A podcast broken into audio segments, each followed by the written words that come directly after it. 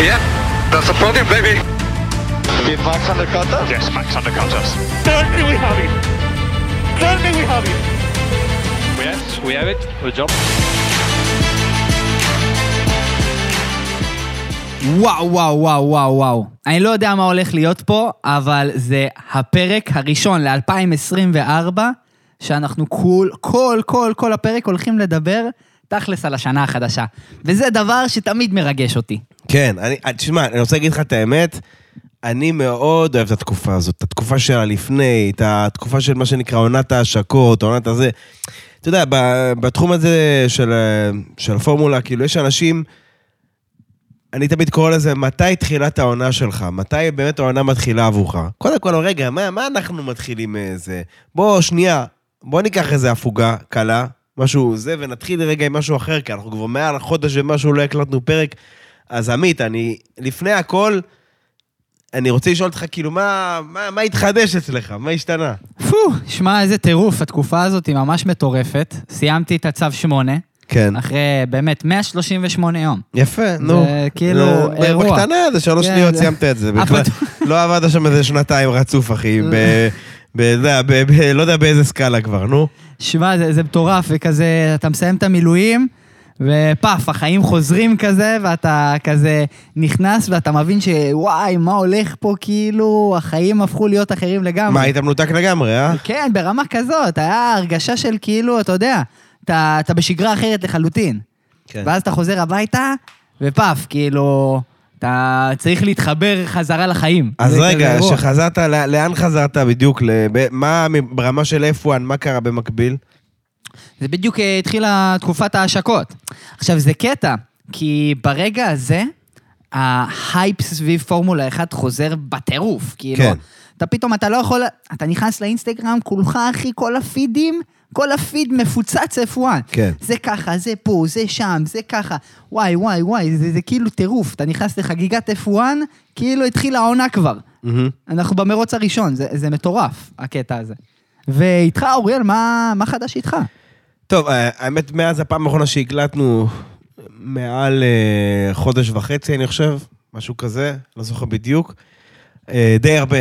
האמת שדי הרבה השתנה. חלק מזה, אתה יודע, מה שנקרא, עדכנתי את המקורבים, כמו שאומרים. לא, לא מעבר, אבל... אה, תשמע, בוא נגיד שהתחלתי המון המון המון דברים חדשים בחיים, וזה באמת גוזל את רוב הזמן, לטובה, כן? לא גוזל במובן אה, שלילי. כן. דברים שאני מאוד גאה בהם בעשייה שלי, כל מיני, גם חלק מהם סיפרתי לך לפני ההקלטה, אני מאוד מאוד גאה בהם. ו- וזהו, ו...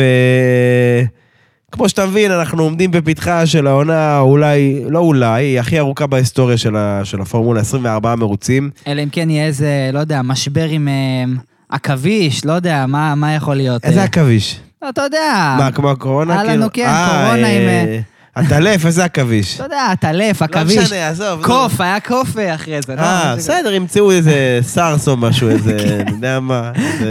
לא משנה, תשמע, אני, שוב, זה ברמה האישית שלי, אבל התחלתי בתחילת הפרק, אמרתי לך שכל אחד יש לו את ה... את הנקודה שמבחינתו זה תחילת העונה. הנה, נגמרת הפגרה וזו תחילת העונה. אז כאילו, יש כאלה שסופרים את זה, בוא נקרא לזה רוב הקהל החדש, סופר את זה לפי תאריך היציאה של העונה החדשה של Drive to Survive בנטפליקס, שגם היא הספיקה לצאת בזמן, אה, בזמן שלא הקלטנו. כן. ובינתיים שמעתי עליה ביקורות טובות, אני ראיתי רק שני פרקים ממנה, גם כי זה לא כזה מעניין אותי, וגם כי... כן, שוב, אין, אין לי drive, אין לי מוטיבציה כל כך לראות אותה, כי זה, היא לא כל כך מעניינת אותי. הבנתי שהשנה היא קצת יותר טובה, והשני פרקים הראשונים שראיתי היה סבבה, אבל אתה יודע, אני רואה אותה כזה בשלבים, אני... בוא נגיד, לא יהיה כאן בינג'.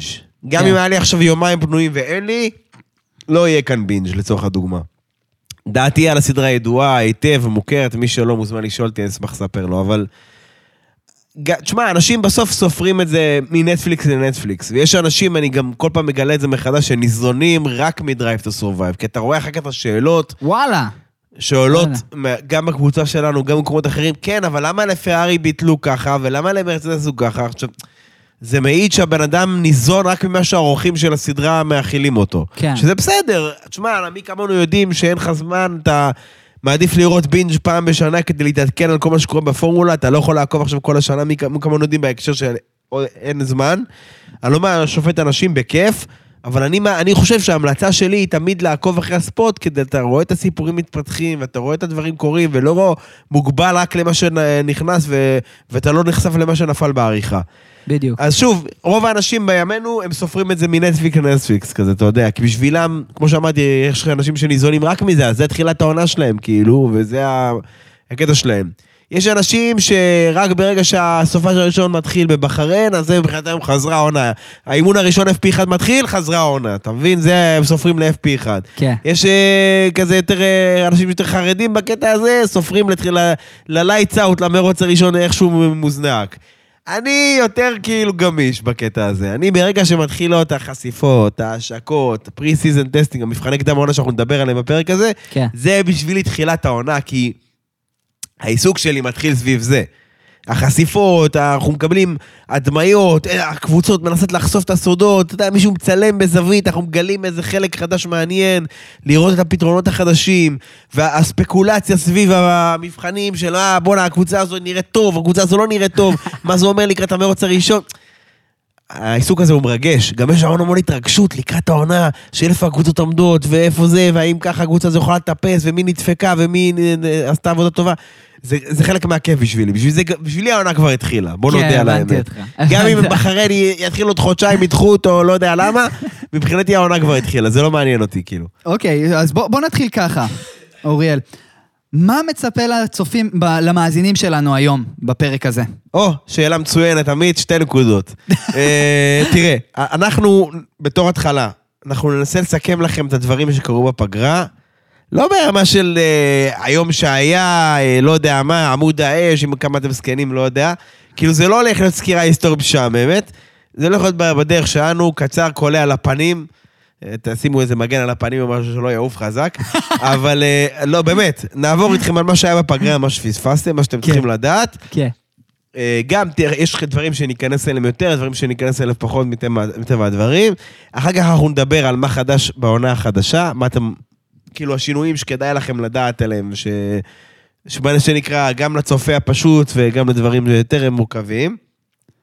אחר כך אנחנו ניגע ב pre-season test, במבחני קדם העונה, מי נראית חזקה יותר, מי נראית חלשה, איפה אני חושב שעומדת כל קבוצה, איפה אתה חושב שעומדת כל קבוצה. ובזה נסכם, אז כאילו בסוף הפרק הזה מה שהוא אמור לעשות זה בתקווה להעביר לכם את הזמן בצורה נעימה ונחמדה, אנחנו מקווים, אבל גם, אה, מי, מי יודע, אנחנו צריכים את זה גם במצב הנוכחי, כן? ו, ו, וגם בתקווה להכין אתכם, כמו שאנחנו עושים כל שנה, שזה אחד הפרקים האהובים עליי בשנה, להכין אתכם לקראת העונה הקרובה. אנחנו מקווים שאני צריך להכין אתכם ולהנעים את הזמן שלכם בדרכים איפה שלא תהיו. כן, זה, זה ממש הפרק אמור לסכם לכם את כל מה שהיה עד עכשיו, עד לרגע זה, וגם להסתכל ציפיות קדימה, יעני, מה הולך להיות העונה ואיך אנחנו רואים את זה. כן, אז אני מציע ש...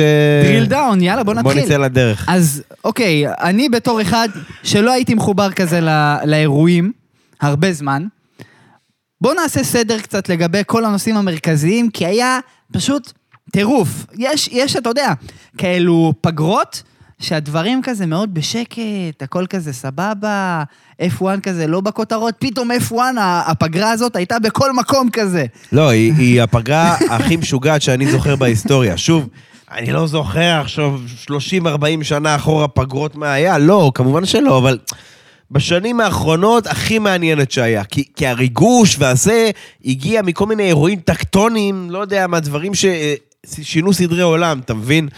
יאללה, אז בוא נתחיל. גם, גם לצופים של, גם לצופים של Drive to Survive, אני לא יודע דרך אגב כמה מהדברים האלה נכנסו בעריכה של העונה החדשה, אבל זה לא משנה כי אנחנו באנו לסכם את מה שהיה בכל מקרה. כן. אנ- אתם לא תלויים באורחים, אנחנו מביאים לכם הכל, זה לא ככה, כאילו... בפנים, זה. פאף. כן, כאילו אין עכשיו משהו שירד בעריכה.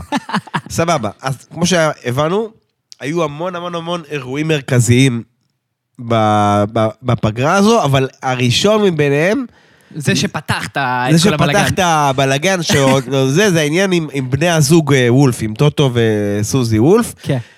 שוב, אנחנו ננסה להסביר את הדברים בקצרה, איך זה, זה, לא נתחיל עכשיו לחפור על זה, כי גם מי שעוקב כבר קרא את זה במקומות אחרים וכאלה. בגדול, מה הקטע? התפרסם, התפרסמה כתבה באיזה מגזין שקורא לעצמו ביזנס F1, אה, על זה שאולי מנהל קבוצה הדליף למישהו מ FOM, FOM זה ה... כאילו, כשאנחנו מסתכלים על, ה... על פורמולה, צריך להסתכל על כל מיני גורמים שונים. יש את ה-FIA, שזה הרשות המחוקקת, אפשר להגיד ככה, היא קובעת את התקנות, את החוקים, את הדברים האלה. כן. יש את FOM, Formula 1 Management, שזה חברת הניהול, זה בעצם Liberty Media, היא מנהלת את F1, אין מה לעשות.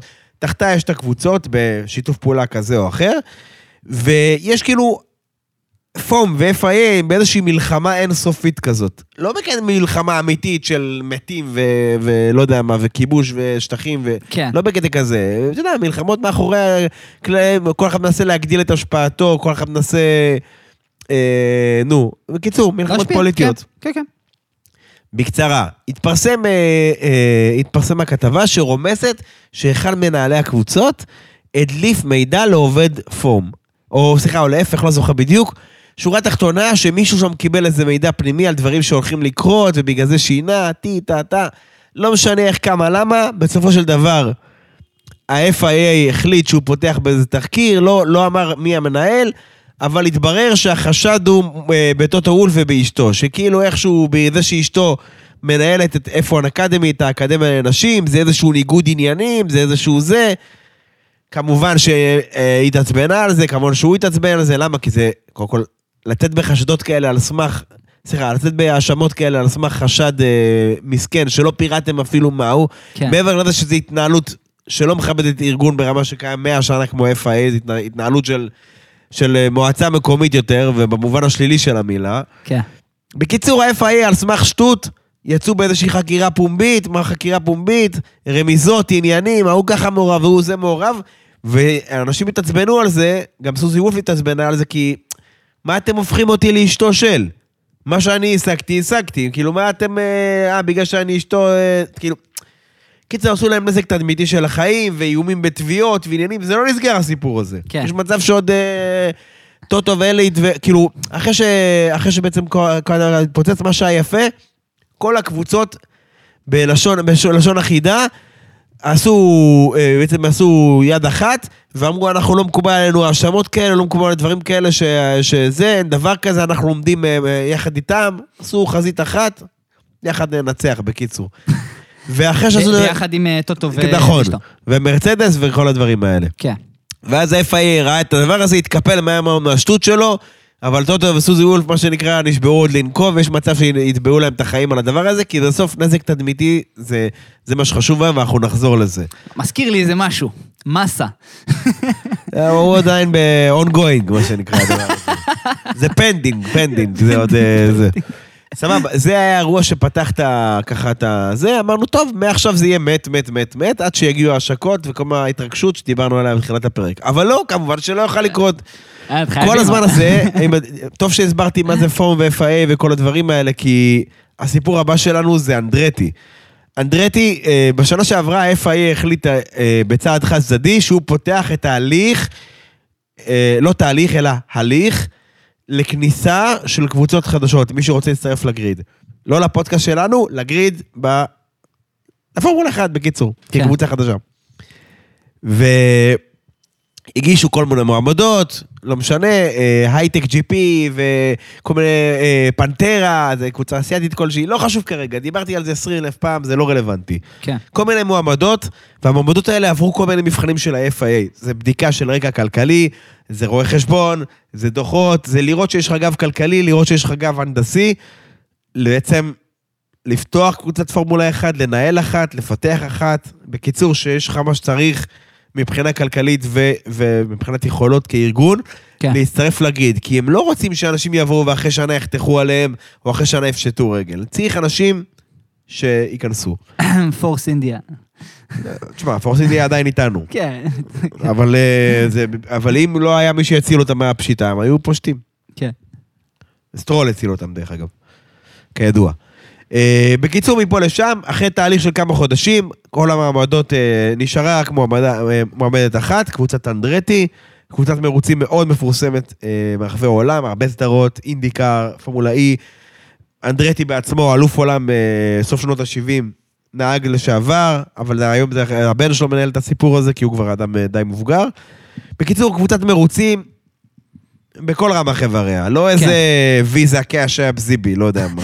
הבנו, לא איזה משהו חרטה מדבקה. כן. קבוצת מרוצים על אמת.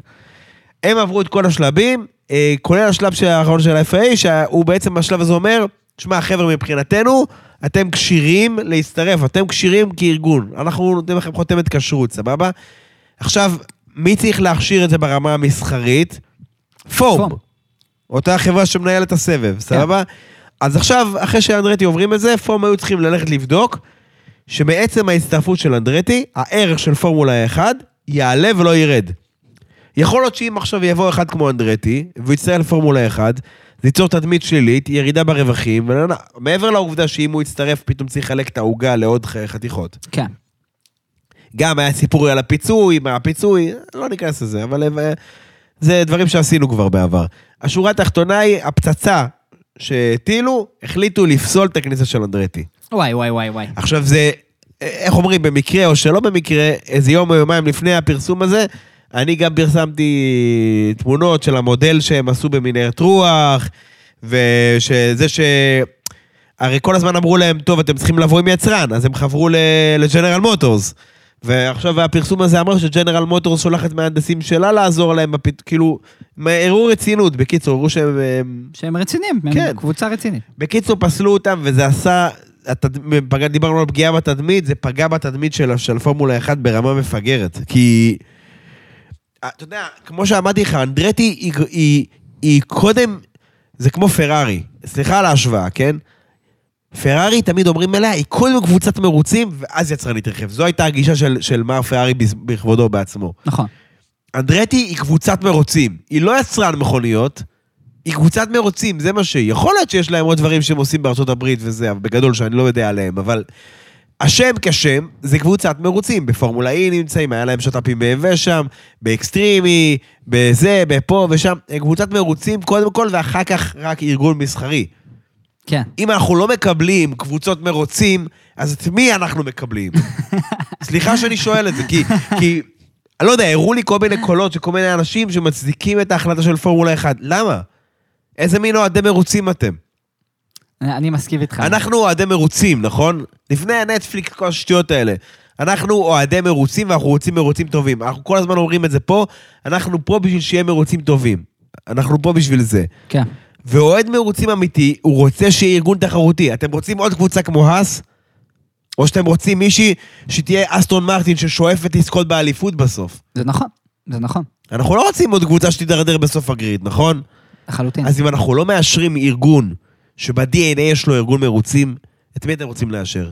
את ויזה, או את לא יודע מי, יבוא איזה מישהו, שומע, אה, ורג'ין שהיה פעם. מה זה ורג'ין? ההוא, ריצ'רד הזה, שכחתי אותו, היזם הזה. סליחה על הביטוי, כולו גמור, אחי. כולו גמור. בן 810, חושב שהוא בן 20, אחי, הולך עם בלונדיניות כל היום. אני רוצה קבוצת פורמולה. כולו, כולו מריח, מסריח מעוקץ ניגריה, הבן אדם הזה. טוב, קח קבוצה, אחרי שנה חתך עליהם, בפנים, אחי. מה זה השטויות האלה? יש ארגון נורמלי, הוא עבר את הבחינה של ה-FIA, התקדמו על החיים שלכם. זה אינטרס שלנו שיהיו ארגונים כאלה. נכון. נכון. זה, זה קיצור- בסוף משפיע הרבה יותר על הספורט מאשר כל חברה אחרת. בטח, גם אם יהיו תחרותיים יותר פחות, זה בעיה שלהם.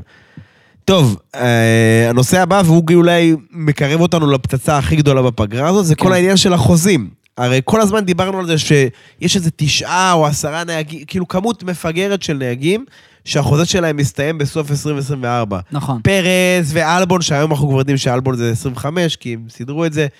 ושניים, אה, מגנוסן והולקנברג, ואלונסו שאולי יפרוש, אולי יישאר עוד עשר שנים. ואלפין. ו- ואלפין ששניהם, נכון, יפה. ומקלרן היה ו... ו- ו- קיצור מטורף. בקיצור, הולך להיות משוגע. אמרו לנו, הולך להיות מפגר, שוק נהגים, עונת מלפפונים, עונת קישואים מצידי, לא יודע מה. וואו. הולך להיות מטורף. ואז כאילו קיבלנו איזה, כאילו מישהו חיבה לנו טיפה את השריפה הזאת, עם כזה אה, כיבוי צופים, אבל לא עכשיו מכבאית. כאילו בקטנה כזה, למה? כי פתאום כל מיני חוזים התחילו להיסגר. התחלנו עם נוריס. נוריס המשיך במקלרן. לא עכשיו לנצח, שנתיים שלוש כזה עד שדברים יסתדרו, אם הם לא יהיו בכיוון ב-26, הוא עוד פעם יתחיל לפזול. כן. זה, זה לא אומר שלא יכולים לקנות את החוזה שלו, פשוט זה יעלה יותר. ואז לקלר, שממשיך בפרארי כנראה עד המוות, כאילו, זאת אומרת, אף אחד לא יודע בדיוק כמה זה, אבל כנראה 2028, 9, כאילו, כמו ורסטאפן כזה. דיברנו על שומע אחי, המולטי-טראק. אתה פה. מולטי טראקים. בוא תבנה מיטה, אוהל, לא יודע מה, במרנלו, אתה פה. כאילו, אתה לא זז. ברור שזה לא כזה פשוט, ויש לו גם סעיפי יציאה. כל איזה שנתיים, שלוש, יש לו סעיף יציאה, אם משהו לא מסתדר, לא יודע, הקבוצה יורד במקום מסוים ביצרנים, לא יודע בדיוק מה הסעיף שלו. כן. אין לו טנביס פתאום, לא יודע מה זה, מאפשר לו לחתוך עליהם, ללכת למקום אחר, אוקיי? אבל בגדול הוא שם, התחייב, נגמר. כן. טבעת, זהו. עכשיו, אז שני הדברים האלה, ששניהם היו אמורים להיות שחקנים מרכזיים בסיפור הזה, אז זה, כמו שאמרתי, טיפה כיבוי צופים כזה, טיפה קירר את הזה, אבל עדיין יש לנו בלאגן. כן. כל הדבר הזה, עכשיו אנחנו רוצים, נמצאים במצב שנוריס ולקלר סגרו, ונשאר לנו, אוקיי, סיינס. מה הולך עם סיינס? ואז אתה אומר, ואז אני זוכר שפרסמתי שיש כאילו קצת בלאגן עם החוזים של סיינס. כן. מחלוקות. נכון. הוא רוצה תנאים כמו של לקלר, הוא, רוצה שנת, הוא לא רוצה שנה-שנתיים ונשחרר אותך, או שנה ונראה מה יהיה, או, הוא לא מתאים לו הדברים האלה, הוא רוצה להתחייב למשהו פרויקט. ברור. שוב, גם סיינס יותר מבוגר מלקלר, הוא בן 27, לא יודע בדיוק, שמונה... בוא נגיד הוא ב... סליחה. בקדנציה האחרונה שלו. אם אנחנו מדברים בפרויקטים של טווח ארוך, אה, אני, לא, אני יכול להת... זה, לחלוק עליך לעומת אבא שלו, שעדיין המניות עולות. בסדר, אבל אבא שלו בראלי, בראלי יש נהגים, אה, אה, סבסטיאן לואב, אחי עדיין מתחרה בגיל 95, אחי הבן אדם כבר, כאילו מה, הוא מתחרה יותר מהר מכולם כבר. כן. זה לא זה, אבל... אני אגיד לך משהו, על סיינס, בוא נקרא לזה, אם אני מסתכל איתך בהקשר של... של פרויקט ארוך טווח, לא לחתום לשנה, אלא שלוש-ארבע שנים לבנות קבוצה, זה כן. הלג האחרון שלו בגדול. יכול להיות שהוא יתחרה עד גיל 40 כמו אלונסו, אבל לא יודע, אני אומר, בגדול, אם הוא לא יתחרה, כי יבואו יותר חזקים, זה, הוא צריך לקבל ההחלטה הזו מאוד גורלית כרגע. כן. אז הוא לא רצה, כמו שאמרתי, מפרארי חוזה לשנה-שנתיים, הוא רצה יותר. מפה לשם, תוך כמה זמן התחיל איזה יום סופר סופר גורלי, היום שהמילטון הודיע שהוא עובר לפרארי. וואו. איך זה התחיל? וואו. נסכם לכם את זה. לילה לפני אני רואה ידיעה של וויל בקסטון, יימח שמו וזכרו. סתם, סליחה, אני פשוט שונא אותו כי הוא מדבר כמו איזה טמבל, למרות שהוא עיתונאי ותיק, הוא... הבעיה שלי איתו, הוא עיתונאי ותיק, הוא המון שנים בתחום, והוא הוא בחור רציני, אבל אתה רואה שהוא נגרר למחוזות הגיא פינס, הוא נגרר למחוזות הצהוב בחסות Drive to Survive. כן. אני. אמרתי לך, ראיתי חלק מהעונה, ובהתחלה, על מה הוא מדבר? הוא לא מדבר, יש כך וכך קבוצות, זה... לא, איזה יופי, מתחרים בסטריפ של וגאס. זה מה שמעניין אותך? כאילו, מה, זה מה שכתוב לך בתסריט? זה מה שאמרו לך להגיד? מה אכפת לנו מהסטריפ של וגאס, מה, מהעיגול הענק הזה שהקרינו עליו את בובספוג, אחי? מה זה החרטא הזה? דבר איתנו כאילו, מה מעניין תחרותית, אתה מבין? כן, כן. מי מעניין הסטריפ של וגאס? כאילו, למי הקהל של התוכנית? כאילו, אני יודע שזה לקהל חדש, כן? אבל הבנת את הכוונה. לא, זה פשוט, אתה יודע, זה חלק מהמסחרי, כמה שזה יותר מסחרי הופך להיות הוויל בקסטון. בדיוק, אז... אז בא וויל בקסטון, ולילה לפני הוא אומר כזה... אתה מכיר את האלה שכזה, שושואיסטים כזה? יש לי שמועה נפיצה, אני לא יכול לספר אבל, אני לא יכול לספר. אבל תגיד מה זה, כן, תגיד מה זה, מה... זה מעבר, זה פיתור, מה זה? זה כן. כאילו... לא יכול להגיד. זה משהו סודי מהאיראנים, אני לא יכול להגיד. כאילו, אני הסתכלתי על זה באיזה 12 בלילה, והמשפט הראשון שהיה לי ברוח, מה זה החרא הזה? כאילו, אני אמרתי לעצמי, אני לא מפרסם את זה ב-12 בלילה, אני אפרסם את זה מחר בבוקר, וניתן לאנשים להתפרע עם הדמיון, שיגידו לי שאלבון אה, עובר למרצדס, וההוא מתפטר, וסב חוזר בפנסיה, ניתן לאנשים של הצחוקים. כן. זה מה שעשיתי, פרסמתי את זה בבוקר שאחרי. ואז פתאום אה, התחילו אינדיקציות ממקומות חבר'ה יותר רציניים שאני מחזיק מהם, שאולי הוא מגשש בכיוון של פרארי, המילטון. כן. ותוך שנייה, תוך איזה שעה, שעתיים, טה, טה, טה, אינדיקציות יותר חזקות, וסקאי מפרסמים, כן, זה קורה. ו- ופתאום יש לך זה, אינדיקציה יותר חזקה שוולף הולך לדבר מול העובדים של מרצדס, ו... ו... ו... פתאום הכל, וחיכינו לאיזה שעה, שעה כי הכריזו, כשכבר ידענו עליה שעתיים מראש, תשע בערב. אני כבר שמתי לאנשים טיימר באינסטגרם, חבר'ה, שחררו אותי. תסתכלי, שימו טיימר לתשע, בתשע יכריזו על זה רשמית, זהו, כאילו, אין לי כוח עכשיו לבנות הייפ לזה, אתה מבין? כמו רקטות של החמאס, אחי. כן, להבדיל, כן. כן. אז אה, בגדול, המילטון עובר לפרארי, שזה פצצה, דיברת על החמאס, זה פצצה אטומית, זה לא, זה זה- פצצת מימן, לא יודע איך לשנות את זה, זה פסיכי, כאילו... פסיכי. זה פסיכי ברמות על. זה נגד כל האג'נדות שלו. גם נכון, אין מצב, אין מצב שתהיה פרארי שחורה, אני כבר אומר את אחי? זה. תקליטו את זה, אולי זה יצא טמבל עוד איזה שנה, אבל אני אומר שזה לא יקרה. כל רעיון שהוא מדבר, הוא אומר כמה פרארי זה הדבר הכי לא, לא אה, politically correct, וכמה זה לא יכול אחי, להיות איטליה זה ב-2023. המדינה הכי לא politically correct בעולם, אחי. יותר מ... לא יודע, יותר מאפגניסטן בערך, כאילו, זה לא... והוא עובר למרנלו, אתה מבין? אה, כן, הוא משחק את ה... אני לא יודע איטלקית, אני אלמד. מה אתה משחק את ה... אחי, אתה... אתה בן 58, אחי, לא למדת עד עכשיו, אתה לא תלמד. אה, אל תשחק את עם האיטלקית. אבל שנייה, שנייה, אוריאל, מה הסיפור? למה? למה שהוא יעבור לפרארי? אז, אז אתה יודע, אז התחושה שלי היא כזאת. קודם כל, אנחנו יודעים, אנחנו גם נדבר על מרצדס בהמשך הפרק. שנתיים, בוא נגיד, בתקנות הנוכחיות, מרצדס לא הוכיחה את עצמה, נקודה. עכשיו יבוא יגיד מישהו, מה אתה רוצה? הם סיימו שני ביצרנים שנה הבאה. זיבי, אחי. בלי הסיפור של המכסה ביוב בווגאס, הם היו, פרארי היו מקדימים אותם. הם סיימו שניים על, על, על העקביות. לא כי הם היו מכונית שנייה הכי מהירה, הם לא. הם היו במרוץ השניים השנייה הכי מהירה. כן. מקלרן, מהחצי השני של העונה, היו הרבה יותר מהירים מהם, ופרארי בתנאים מסוימים היו הרבה יותר מהירים מהם, זה עניין של עקביות. כן. לסיים בפודיום, לסיים בזה כל הזמן, שאחרים כושלים, אתה, מנצ- אתה מסיים לפניהם, זה העניין. שזה גם חלק מהסיפור. בשנתיים אבל- האחרונות גם זה, זה בדיוק נכון, התפאורה. אה, יבוא יגיד, זה כמו, ש- בגלל זה אני אומר, למה חשוב להכיר את כל הסיפור? כי מי שבא וברמה שטחית יגיד, מה אתה רוצה? הם ניצחו בברזיל ב-2022. נו, ניצחו בברזיל, ואיפה כל העונה שהמילטון היה צריך ללכת לכירופרקט, אחי, היה לו כאבים בחוליית T2, לא יודע מה, מכל הקופצנות הזאת, כאילו...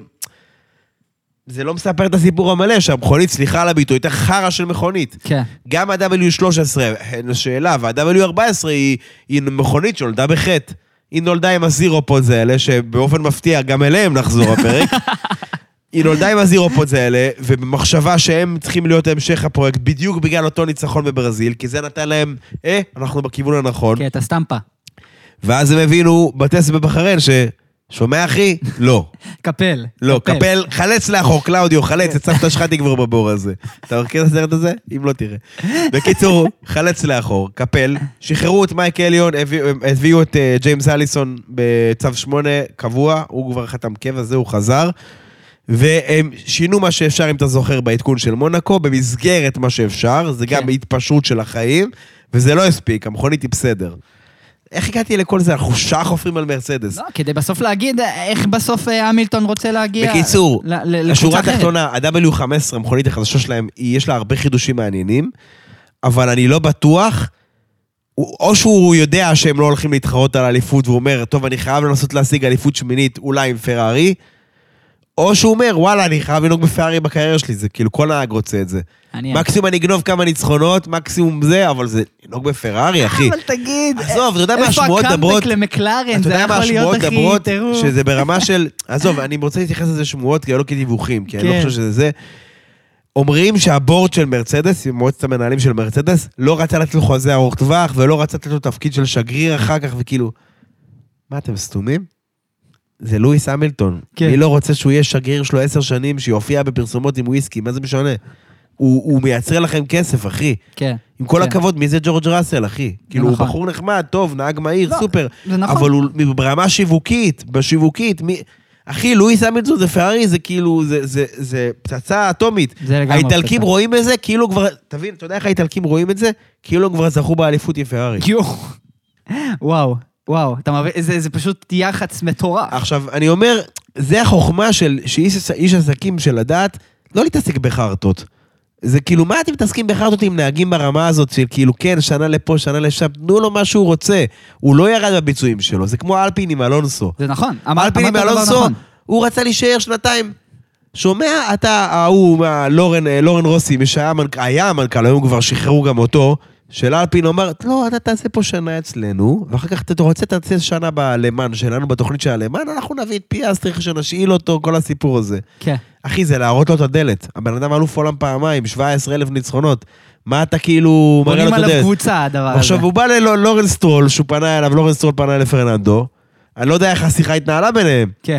אבל כאילו לורן סטרול, תביא לו מה שהוא רוצה, ותביא אותו לפה. אני רוצה אותו כאן. וזה קורה. נכון. כי אם אתה מוכן להשקיע במשהו, שוב, זה לא פודקאסט של ייעוץ כלכלי, אל תיקחו מזה עצות, אבל אם אתה מוכן להשקיע במשהו ואתה לא מתעסק בחרטות, אתה מביא את התוצאות.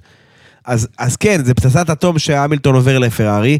אני לא יודע כמה שנים, אה, שנתיים, שלוש, כמה יימאס לו, כן ינצח, לא ינצח, לא משנה, אבל הוא מוכן להמר עליהם. כן. ואני אומר לך שזה משהו שהיה ידוע לפחות, אפשר לספור את האנשים שידעו על הדבר הזה על יד אחת. זה ג'ון אלקן, זה, זה פרד וסר, שפרד וסר הוא בוודאות, שניהם הם הגורם המשכנע שמשך את המילטון לשם, בוודאות. אה, שמע, יש לו מבטא משכנע, ו- פרד. לגמרי. ואם אנחנו נדבר על כל מיני שמועות עניינים, אז כנראה שכל הקטע של בוא תהיה שגריר שלנו לעשר שנים, ועניינים ובלאגנים, ואיזה 100 מיליון בשנה במצטבר עם ספונסר, ספונסר וזה, זה זה.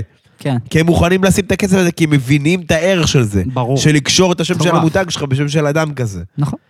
נכון, אני איתך. בקיצור, המילטון לפרארי משוגע. וזה לא נגמר כאן, אוריאל. זה לא נגמר כאן. אחד הדברים שעוד עלו במהלך התקופה הזאת, היו מסלולים.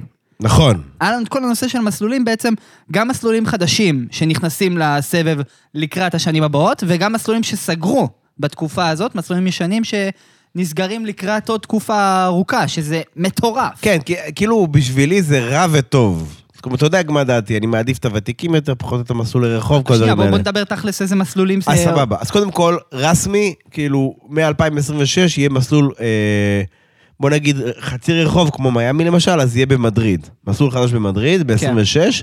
באיזשהו, ב- ליד השדה תעופה שם, מרכז כנסים, יש משהו זה- ב... זה חלק ליד מהעניין. מגרש האימונים של אה, ריאל אה, מדריד וכן הלאה. בזה, במדריד, כן. רק כזה insight מבפנים, כן. הם מאוד מנסים לשווק את האקספו, את כל את גני את האזור הזה, כן.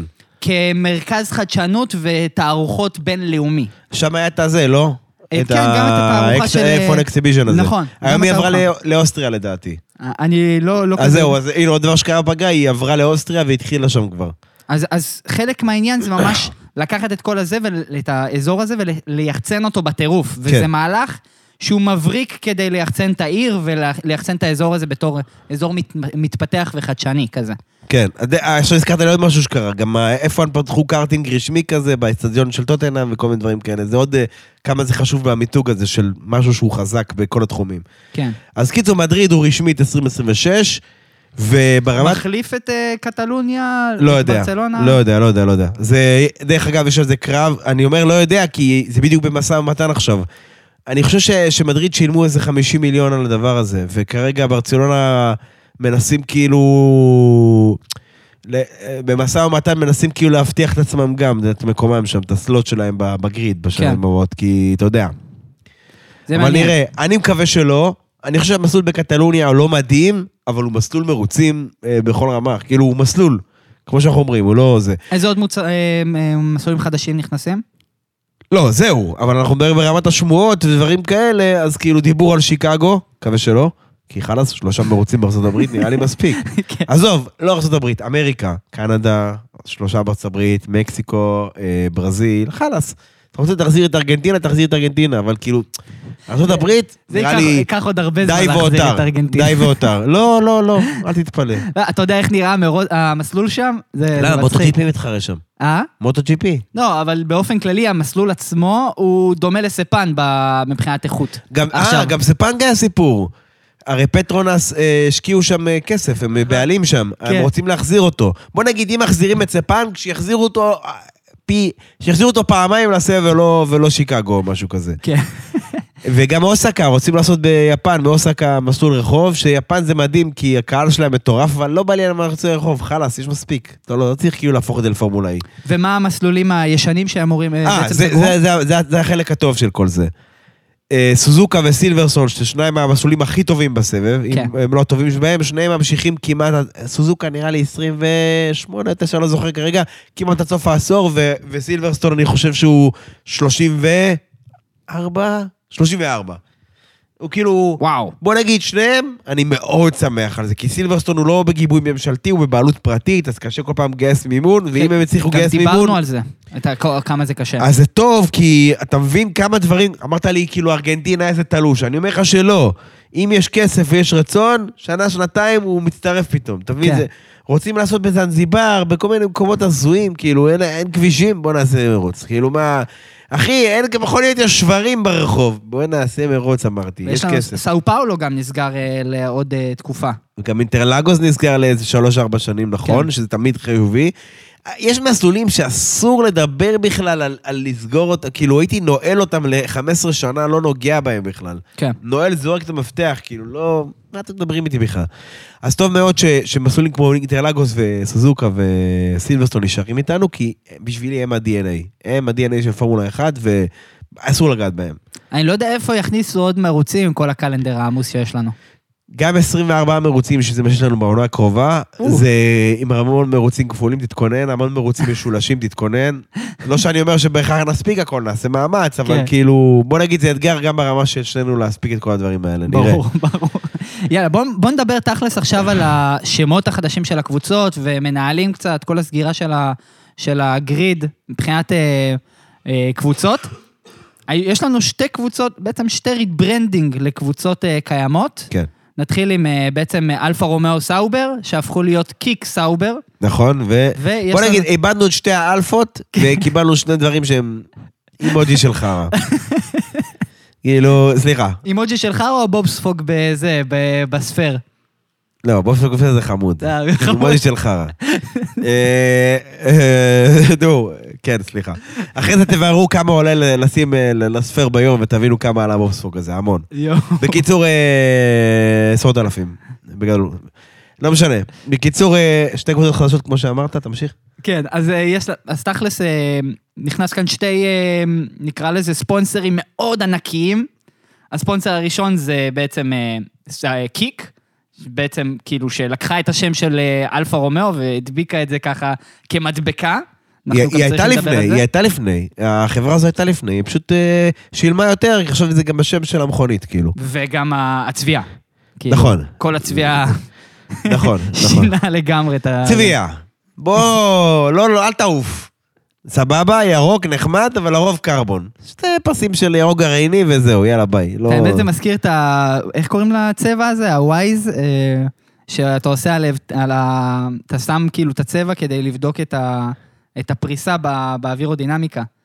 פלוביז. פלוביז. כן, זה נראה כמו זה- כן. אחי, פשוט ריססו פלוביז על כל ה... הלוואי, זה היה יוצא יפה, זה היה נראה כמו גרפיטי אם היו עושים את זה.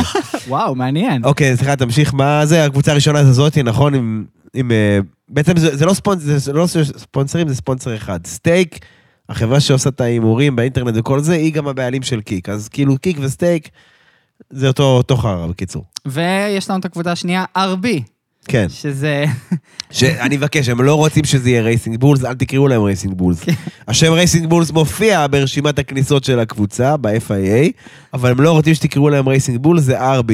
או סליחה, בשם המלא שלהם, גם, גם שם אה, חברו אליהם שני ספונסרים גדולים, שגם הם נכנסו לשם הקבוצה. סליחה שאני מפרסם אותם, שילכו קיבינימט, או שישלמו לנו לפרק הבא, זה גם בסדר. Visa Cash App, RB, פורמילה 1 טים. כן, אתם איתנו? או שאני נחנקתי, אתם שומעים שאני מצונן, נחנקתי מלהגיד את השם הזה. זה לגמרי. עכשיו כאילו, בחייאת אבוק, תשארו עם רייסינג בול, זה היה בסדר, שם גרוע, אבל זה בסדר. עכשיו, אני לוקח את הדיון הזה חזרה לנושא הזה של אה, איכות המותג. הרי נגענו בזה בקטע של, אה, של הכניסה של אנדרטי אנדרטי. והמילטון וזה, נכון. נו. והנה כאן גם, יש לנו את אותו סיפור, כמה הדבר הזה, הכניסה של כל כך הרבה ספונסרים וקנייה של חברה, כאילו של... כדי, כדי לפרסם את החברה, כמה באמת זה עוזר לספורט ומכניס לנו תחרותיות. לא, תקשיב, בוא, ברמה התחרותית זה עוזר. כי כסף שוויזה וזה שמים על RB, זה כסף שהולך לפיתוח. זה לא כסף שהולך לטרור, לה- להבדיל, כן? זה כסף שהולך לפיתוח. כן. זה עוזר, אבל השאלה ברמה התדמיתית, לדעתי זה פוגע. דיברנו על תדמית, אם אנחנו רוצים להכניס ארגון כמו אנדרטי, להיות חלק מהגריד או לא, איך זה משפיע, מעלה את הערך של הפורמולה 1, מוריד אותו. אתה עכשיו היית מעריץ חדש, ואתה רואה שתי קבוצות שכתוב עליהן רדבול, ואתה אומר, רגע, מה זה הקבוצה הזאת ומה הקבוצה הזאת? הקבוצה השנייה, איך קוראים לה? ויזה קאש, מה- RB, מה זה, איך אני מבדיל ביניהם? טוב, גם אי כחולה, אי כחולה כזאת, אי כחול כזה, מה- מה זה החרטא הזה? כאילו... טורו רוסו למתקדמים. טורו רוס, כאילו, אתה אומר, אוקיי, בסדר, נגיד קבוצה שנייה של רדבול, אבל כאילו Kick, Stake, במדינות מסוימות היא נקראת Kick F1 Team, במדינות אחרות היא נקראת Stake F1 Team. מה זה השטות הזאת? לא, זה כאילו, הזוי. איפה המורשת? לקבוצה הזו קוראים סאובר, תקראו לה סאובר. אני מזכיר שהיא עוד שנתיים, פחות משנתיים, שנתיים ברוטו, היא כבר אאודי, היא תהיה אאודי, זה שם אדיר. כאילו, אני מבין שהייתם צריכים לבזבז שנתיים עכשיו עם איזה placeholder, אבל למה למכור את עצמכם בכל, בכל מרבה במחיר בצורה כזו מבזה? כן. שאנחנו חיים בעידן שכמה חשוב השיווק. השיווק חשוב יותר מדברים אחרים. התדמית שלך, איך אתה נשמע, איך אתה, איך אתה מצטייר לעולם, באיזה מותגים קושרים אותך, באיזה... לאיזה השטגים אפילו קושרים אותך, לאיזה טאגים... אה, איפה אתה... כשאני רואה את המותג שלך, על מה אני חושב? ברור. אם אני מסתכל על האשראי שיש לי עכשיו בכיס, או מחובר לטלפון שלי, אני לא חושב על קבוצת פורמולה 1 של רדבול. אני חושב על, ה... על היתרת עו"ש שלי, אני חושב על לא יודע על מה. אני... אתה... לא יודע, כל אחד משהו... זה לא עושה לי קונוטציה כזאת. כן. לעומת זאת, כבר דיברנו על חברות רכב, כמה זה חשוב. כאילו, אתה רואה מרצדס ברחוב, עזוב, אני, אני אתן לך ל- דוגמה, אני אתן לך דוגמה יותר פשוטה. עזוב, לא יצרני רכב. אתה עכשיו הולך ברחוב, אתה הולך בתל אביב, באחד באלה ביום חמישי, נכנס לפיצוצייה, רואה פחית של משקה אנרגיה, מסוים, שהלוגו שלו בצבע ירוק, אתה יודע על מה אני מדבר. כן, אתה רואה, זה שעבר עכשיו ממרצדס למקלרן. כן. אתה רואה את הפחית של המשקה אנרגיה הזאת. נגיד שהיית רואה אותה במהדורה מיוחדת, בטעם למבדה לנדו, בסדר? טעם של רעל, כי זה הטעם של הדברים האלה, אבל עם משהו עם אלן 4 ולוגויים וכתום בעיר, ו... היית רואה את ה... כמו שהם עשו עם, אה, עם רוסי וכמו שהם עשו עם המילטון וזה. היית רואה את הפחית הזאת. לא היית חושב ישר, איזה מגניב, עזוב, יש לזה טעם של חרא, אבל קניתי בכל זאת לא נורא, סכרת. אבל קנית את זה. כן. למה זה מקשר אותך? ישירות למותג. ישירות לבן. מקלרן, ישר. ברור, ברור. פורמולה, ביצועים, חדש, צעיר, רענן, זיפי, לא יודע מה. אתה רק שותה את זה, אתה מרגיש הכי כמו איזה מכונה בתוך... לא, לא, לא, זה, זה שיט של קופירייטרים, לא. אני מדבר איתך ברמה של, לא, אם ברור. עכשיו אתה הולך עם חברה שלך בתל אביב באחד בלילה ביום חמישי, מסיבה לא ברורה, אתה נכנס לפיצוצייה לקנות משהו, אתה עוצרים שנייה, ואתה רואה את הפחית הזאת, אתה לא אומר, אה, זה מהעולם שלי, זה פורמולה. ישר אתה. קונה את זה, גם אם אתה שונא את זה. כן, כן. אתה מבין? זה זיהוי חיובי. אבל אתה לא תגיד, רגע, אני משלם עכשיו בוויזה, אה, ויזה, כן, זה זה, כאילו, או שאני מהמר באינטרנט ב Stake, אה, Stake, זה- חברה שקשרה את דרייק בגורלה, סתום אחד. כאילו, או, או אם אתה בפלטפורמה של Kick שאף אחד לא משתתף בה, כי כולם ב Twitch או ביוטיוב, כאילו, זה לא עושה לך כלום, זה, זה לא עושה לך קונוטציה חיובית, כי אתה אומר, זה קונוטציה של שמנו את כל הכסף שלנו ואנחנו דוחפים לך את זה לפנים, כאילו, זה לא... כל דבר כזה הוא מיתוג לפנים, אבל יש כאלה דברים שנושאים את זה בצורה יותר עדינה, בצורה כן. יותר כאילו מעניינת, כאילו... בוא נגיד ככה, אם אתה הולך עכשיו בקניון רמת אביב, נתקעתי על תל אביב היום, אה? אין בעיה. אם אתה הולך בקניון רמת אביב, אתה רואה, אתה עובר, יש שם חנות של מותג אה, אופנה די יוקרתי, ואתה אתה רואה שם אה, אה, בחלון ראווה את לואיס. כן. זה המותג שעובד כרגע עם מרצדס, באדום לבן, כן, כן, אוקיי? אתה לא, אה, זה אולי אני אקנה מפה. ברור. אני אצא בקנס 600 שקל חולצה, אבל לצורך הדוגמה, לא, ברור, ברור, זה ישירות מקשר אותך, זה עושה לך כל כך הרבה כיף. אתה זה- אומר, זה "אה, בדיוק המותג זה. הזה הוא בדיוק כמו מרצדס, הוא זה, הוא נכון, זה, הוא- נכון, נכון. חדשנות, הוא יוקרה כמוהם, הוא זה. מה אתם משדרים? הכל היום זה מה אתה משדר החוצה. אז אם אתה עושה תביעה סופר יפה, דרך אגב, של טורו רוסו לשעבר, ואתה מדביק עליה כל מיני שיט, אבל אתה, עם מה אתה מזהה את עצמך, ואתה מבין נהג כמו ריקרדו, שהוא עם אימא של השיווק, שהוא עליו אתה בונה שהוא ישווק אותך, ואולי אולי אני אפילו, אולי אפילו בזכותו הגיעו אותם, אותן שתי חברות אה, סליקה אשראי, כן. מה אתה בא לשדר? תחשבו חכם. אל תקראו לעצמכם אה, בשם של הקבוצה, אני מבין ששילמתם על זה כסף, אבל לפחות תקראו לקבוצה Racing Bulls, תשדרו זה. אני רוצה גם להכניס לנושא שנכנסו שני, שני מנהלים חדשים. כן. אה, א', בוא נדבר שנייה על כל, כל הפרשה של גונטר. לא, רגע, לפני. יש כן. להם מנהלים חדשים עוד לפני החבר'ה האלה. אז יאללה. אז אה, דבר אה, ראשון, מקיס. שתכלס- כן. מקיס ש- שהגיע מפרארי, כן. ונכנס בעצם לסאובר. לא, רגע, שנייה. לורן מקיז היה מספר 2 בפרארי, והיום הוא מנהל הקבוצה של ארבי, של. ויזה, זיבי, כל השטויות האלה. לא, לא, לא, הכל טוב, הכל טוב, תמשיך.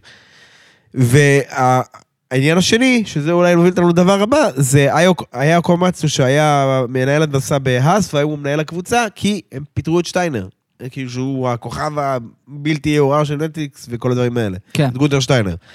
וכאילו, זה פצצה, זה פצצה לא, לא פחות גדולה מאשר המילטון לפרארי, ש, ששטיינר בעצם חותך מאס, כי הוא בעצם הקים את הקבוצה הזאת. הוא לא היה בעלים בה, הוא לא היה שותף בה, הוא היה רק מנהל, אבל בהקשר של אנדרטי וועדות קבלה של ה-FIA, הוא עשה את זה. הוא העביר את הקבוצה, את כל הדברים האלה, והוא כן. תפר את המודל עם פרארי בזכות הקשרים שיש לו שם. אתה מבין? בטח, בטח, בטח, בטח. ואולי הדבר האחרון בהקשר הזה, זה הפרשה של קריסטיאן אורנר, שהיא עוד לא נסגרה, אבל נכון להקלטה הזאת היא צריכה להיסגר בימים הקרובים, ונראה איך היא תשפיע. ש- שתכלס מה הפרשה. אה, אנחנו לא יודעים בדיוק, זו תלונה של אחת העובדות נגד אה, אורנר, וזה נחקר ברמה הפנימית. זה התפרסם לראשונה בהולנד, אז תחשבו למי יש אינטרס להדליף את זה לשם. וכמו שאמרתי, חקרו את זה ברמה הפנימית עם ועדה חיצונית בראשות עורך דין ודברים כאלה, וזה די משמעותי, כי אם אומרים ש... אומרים שיש שם הודעות, כנראה שהוא שלח לה כל מיני הודעות בעלי אופי, אה, בעלות אופי כן, מיני כלשהו, כן. לא משנה. לא יודע מה יש מעבר, אבל תבין שהיא יכולה לקחת את זה אחר כך לאמצעים משפטיים יותר גבוהים מאשר אה, עניין פנימי. כאילו אם יבחרו, אומרים שהם שוקלים לפצל את התפקיד, שהוא יהיה רק המנכ"ל וג'ונתן וויטלי ינהל את המרוצים בפועל, אם יעשו משהו כזה, אם באמת יחליטו משהו כזה, לא יודע בדיוק מה יהיו תוצאות החקירה, אבל אם יחליטו לעשות איזשהו כיסוי כזה, יש מצב שהיא תחליט לפעול נגדו ברמה האזרחית, משפט אזרחי ודברים כאלה, וזה סיפור אה, אחר. כן, לחלוטין. נראה, אולי הוא, הוא יתפטר, אולי... לא יודע. אם יש שם משהו כזה, אני חושב שכל זמן שהוא לא יתפטר קודם, אפילו מסיבות רפואיות במרכאות כפולות, זה נזק, דיברנו לא מעט על תדמית בפרק הזה, זה נזק תדמיתי, בל יתואר, ברמה היומית כאילו. כן. טוב, נראה לי מכאן, בואו נמשיך קצת לשינויים של 2024, כן. ובואו נכין את המאזינים שלנו למה מצפה לנו בעצם בעונה החדשה. אז אני רוצה... לפחות לשינויים הבולטים, משהו שאנחנו יכולים לשים לב כצופים, בוא נגיד. כן. לא סתם, לא, לא, לא שינוי אה, בפסיקה, בתקנות או משהו כזה, באיזה פסיק. נתחיל מזה, הנושא של מנועים. כן. כל, ה, כל הנושא של שנה שעברה ולפני שנתיים, שהיו הרבה. בעצם הרבה קבוצות שבעצם נפסלו, היו צריכים לקחת אה, פנלטי, כן. רק בגלל שהם היו צריכים להחליף מנוע. השנה מעבירים משלושה מנועים ל- לכל, אה, לכל רכב, העבירו את זה לארבעה מנועים. אה, העלו בעצם את האפשרות ל- להחליף מנועים במהלך העונה. כן. שזה מטורף, כאילו זה מאפשר הרבה יותר לקבוצה לשחק עם כמות החלקים שהם מחליפים, וזה מאפשר להם פחות לקחת, אה, לקחת יותר סיכונים כביכול עם כל מנוע. כן, כי במקום שכל מנוע יחזיק שבעה מרוצים או משהו כזה, או טוב, אולי יותר בעונה כזו כן. ארוכה, זה הרבה פחות. דרך אגב, בשנה שעברה גם עשו את זה, בתור איזה הוראת שעה או שינוי נקודתי. השנה בתקנות זה אמור היה לרדת לשלושה מנועים לכל אה, קבוצה, ו, ואני מאוד מאוד שמח ששינו את זה, כי כמו שאתה אומר, זה בעונה כל כך ארוכה של 24 מרוצים, עם שישה ספרינטים באמצע וכל מיני דברים כאלה. אתה לא רוצה שקבוצות מהחל... מפגרת הקיץ, מאמצע העונה, יתחילו לזנק מהסוף בגלל כל מיני עונשי מיקום, זה, זה בדיחה, זה להיראות כמו בדיחה. תן כן. לקבוצות לנהל את המשאבים שלהם כמו שצריך, גם ככה אתה מגביל אותם בתקציב, ואל תתן להם לשחק בכל מיני משחקי חיסכון שגם ככה משחקים בהם, כאילו, שיבזו את הספורט, בוא נגיד. ודיברנו גם על הקטע של הגבלה תקציבית, שזה בכלל מורכב, כאילו זה ממש ממש מורכב. טוב, דיברת על ספרינטים. בוא נדבר על הספרינטים החדשים שהולכים להיכנס, כי יש שינוי לעומת שנה שעברה, שהיה לנו, לנו שישה ספרינטים, אבל במקומות טיפה שונים. נכון. אז אנחנו א', חוזרים לסין, לראשונה מאז... 2017, לא, מה פתאום, 2019, מאז אז- המרוץ האלף של פורמולה 1. אז שזה- וואו, נכון. 2019, כן. אנחנו נכנסים לסין, שזה מרוץ, בלי קשר, הוא מרוץ מעניין. כן. שם יש את ה- גם העקיפה המאוד מיוחדת של אה, פטל, שאני חייב אה, להזכיר אותה. אה, בפיט, בישור-. בכניסה לפיט, כן, מטורף. אה, יש לנו את מיאמי, שזה גם ספרינט, או- אוסטריה, אוסטריה תמיד היה ותמיד יהיה ספרינט, כן. שזה מעולה. מבחינתי הוא. אחלה. הוא היחיד שאני עד עכשיו כזה... תאמז אפ כזה. אוסטין, שהיה גם שנה שעברה, חרא טהור, הלאה. ברזיל. מצוין, וקטר לא טוב, הלאה. למה, קטר היה בסדר. אה, לא, אבל אה, הוא היה. בסדר, אבל הנסיבות, דיברנו על זה שהיה נסיבות מקלות, כי אסור היה לעלות על הקרב, והגבילו את מספר ההקפות שמותר לעשות על כל תרכובת, אז הם היו חייבים לעצור, וזה גרם מלא עצירות. אבל באוסטין, שהיה לנו ספרינט רגיל, שזה מסלול גם, בסדר, לא מטורף, היה משעמם. נכון, נכון. אה, מה אתה חושב על הספרינט בסין? לא יודע, כי לא התחלנו בסין מהדור הקודם של המכוניות בערך, אז אני אפילו לא זוכר איך היה שם, כאילו, זה משהו שאני צריך להיכ... ל- להיכנס להרדיסק של הראש שלי, ל-SSD של הראש, יותר נכון, להיזכר בכלל מה היה. כן. או ליוטיוב, גם בסדר. אבל אה, אני אומר, אתה מבין את הכוונה, אני אומר, מיאמי, אני לא אוהב את המסלול כמרוץ רגיל, אז הם דוחפים לי שם ספרינט, אז כאילו זה מוריד לי כזה. בסדר, אנחנו כולנו יודעים שתכלס מיאמי זה עניין שיווקי. נכון, כאילו, מה אבל? אני אומר, ברמה התחרותית זה לא טוב, אז זה לא יהיה אירוע טוב כספרינט. יכול כן. להיות שאני טועה, עוד פעם, אני מקווה, הלוואי ואני טועה, הלוואי. בוא נדבר אה, על אה, עוד תקנה נחמדה, כן. על ה cooling. לא, אה, לפני הכול, יש משהו יותר חשוב. DRS, זה שינוי שמאוד אהבתי, שבעצם עד עכשיו אפשרו להפעיל את ה-DRS אחרי שני הקפות מתחילת המרוץ, או, אחרי, או לפי שיקול דעת, אחרי safety car, דברים כאלה. כן. ועכשיו זה אחרי הקפה אחת, שזה מצוין, כי אחרי הקפה אחת, במרוץ, אחרי הקפה אחת כולם עדיין קרובים וצמודים, ועדיין יש עוד בלאגנים, ופתאום יהיה DRS, אנשים יתחילו לעקוף, ויהיה... זה- ובאמת, בטח אחרי safety car, אם אה, אחרי הקפה אחת, אה, כולם עדיין צמודים, יאפשרו אה, אה, לעקוף. אז זה השינוי העיקרי, שאחרי הקפה אחת יאפשרו להפעיל את ה-DRS, שהוא אני- מאוד יתרום לתחרותיות. אם אני לא לא טועה, בספרינט שנה שעברה היה את ההוראת שעה כזאת. היה איזה פיילוט, איזה ניסו את זה פעם או פעמיים, אבל זה לדעתי, כנראה בגלל זה זה גם תפס. אה, מה שעוד חשוב, לגבי הספרינט, ששינו את המבנה של הסופש, וגם, שזה גם לא סופי עד הסוף, כאילו המבנה סופי, אבל עדיין יש פה עוד שינויים שיעשו. בגדול בגדול ינתקו, יפרידו בין הספרינט לבין המרוץ, שזה מאוד חשוב וזה עושה סדר לאנשים. כי אני קלטתי שגם, שלא משנה כמה ספרינטים לעבור, עדיין אנשים לא מבינים את המבנה, כי זה מבלבל. כן. בטח אם אתה לא עוקב וצופה מקצה מקצה. בגדול ככה, בשישי אימון בודד, לא השתנה. נכון. שישי בערב, דירוג לספרינט, דירוג כמו שאתה מכיר. דירוג מקוצר אולי או משהו, אבל לספרינט דירוג. כן. אוקיי? זאת אומרת שזה קובע את סדר הזינוק של הספרינט. ספרינט, כן. שבת, בבוקר, לא משנה, ספרינט עצמו. סבבה? כן. מרוץ מקוצר, מרוץ של שליש אורך, ספרינט אנחנו מכירים. ובהמשך השבת, דירוג רגיל, כמו שאתה מכיר, למרוץ. הבנו? בטח. דירוג למרוץ, וביום ראשון רגיל מרוץ. אז רק ככה אתה יוצר הפרדה ברורה. יש כאן כל מיני כוכביות, מה קורה, אם יש תקלה, צריך, לה... צריך להפריד מספיק שעות בין ה... בשבת, להפריד מספיק שעות, כי מישהו עושה איזה תאונה, שיספיקו לסדר לו את האוטו עד לדירוג וכל מיני דברים כאלה, כדי שהם לא יפחדו לצאת לכל מיני עקיפות. וגם יש עניין שעוד לא נסגר, שזה העניין של parc fermé, של נעילת הצורה, שהם צריכים לפתוח את זה. כדי שמישהו ש... כמו שהיה באוסטין בשנה שעברה, שאם נגיד הלכת על setup מסוים, עכשיו אתה דפ- נדפק כל הסופ"ש של יום ראשון. אז יכול להיות שהם יאפשרו לפתוח את זה לקראת הדירוג אה, בשבת גם. כאילו פעמיים אה, לפתוח את זה, כדי שאם מישהו עשה טעות, שהוא יוכל לתקן למרוץ הראשי וכל מיני כאלה. כן. שלא יהיה אותה תוצאה פעמיים כמו שהיה באוסטין. אה, זהו, זה זה, ומה שהזכרת, cooling, שזה הדבר האחרון, אפרופו ספרינטים, בשנה שעברה בקטר, אתם זוכרים שזה היה מרוץ מאוד פיזי, מי שהספיק לראות, בכל זאת זה היה בשמיני, בשביעי לעשירי, בשמיני לעשירי המרוצים האלה, אז אולי לא ראיתם ב live, אולי ראיתם אחר כך, אולי לא ראיתם בכלל, כי בסיבות מובנות, ובעצם היה העניין שהמרוץ היה מאוד פיזי וחם, ואנשים אה, כאילו כמעט התעלפו שם, לוגן סרג'נט ממש יצא בקושי מהאוטו, הוא פרש. הוא פרש, וכאילו, ו- ואני זוכר את התמונות של ראסל, שם את הידיים על הדופן מעל ההגה כזה, כדי לטיפה, שטיפה רוח תקרר אותן. כן. וכחלק מזה בעצם אישרו להם לפתוח פתח נוסף לקירור הנהג, בחלק איש- העליון של אישרו השלדה. או- או חייבו. אני חושב ש... אני, אתה יודע מה? התקלת אותי. אני לא, לא זוכר את, את הנוסח המילולי כרגע, אם זה זה. אני חושב שזה פשוט פתחו להם את האופציה בתקנות, כאילו. הבנתי. אה, לעשות את זה, וכמובן שיש קבוצה שינסו לעשות את הפתח הזה בשביל אה, יהודים אחרים, כן, אווירודינמיקה, אבל בגדול זה בחלק העליון של השלדה, טיפה לפני ההיילו. ראינו את זה עכשיו בטסט גם שכל מיני קבוצות פתחו שם פתחים לקירור הנהג. כי כרגע הפתח היחיד זה בחזית של המכונית באף, יש פתח קטן כזה צר, שהוא עובר כל הדרך ויוצא בקוקפיט של הנהג ומעיף עליו טיפה רוח, אבל זה לא תמיד מספיק. כן. בעצם אפשרו להם לפתוח פתחים נוספים בעיקר למצבים כאלו, כי אתה יודע, בכל זאת, הבריאות שלהם חשובה. לחלוטין.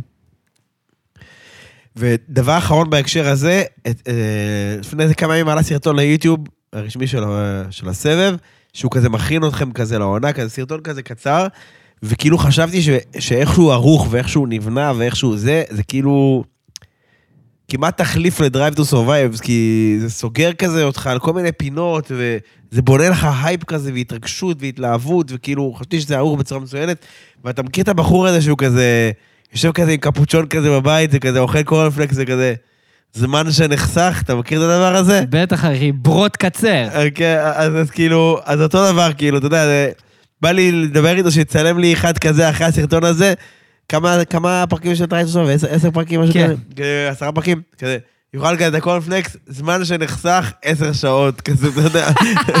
ונשים כזה בסוף הסרטון הזה. חמור, תחברו את הסרטון הזה, תראו אותו. כן, ממש. הוא גם מכין לעונה הקרובה. כן. זה מטורף. כן, כן. הוא לא במקום הפרק הזה, כן? טוב, אז דיברנו מלא על הפגרה, על הפגרה.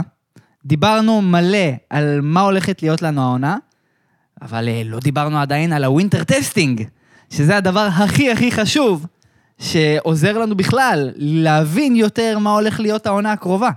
לפחות תקבל אינדיקציה כלשהי, כן. כן. אז יאללה, בוא, בוא נתחיל תכלס אה, ב, בסיכום של, ה, של ה winter testing, שהיו שלושה ימים, סך הכל, כולם היו בבחריין, כן. ובעצם אה, זה נתן ל... טוב, זה, זה מצחיק, פשוט, כי זה לא היה ימים מלאים, בגלל ה... עוד כל פעם... המכסה ביוב האלה. כן.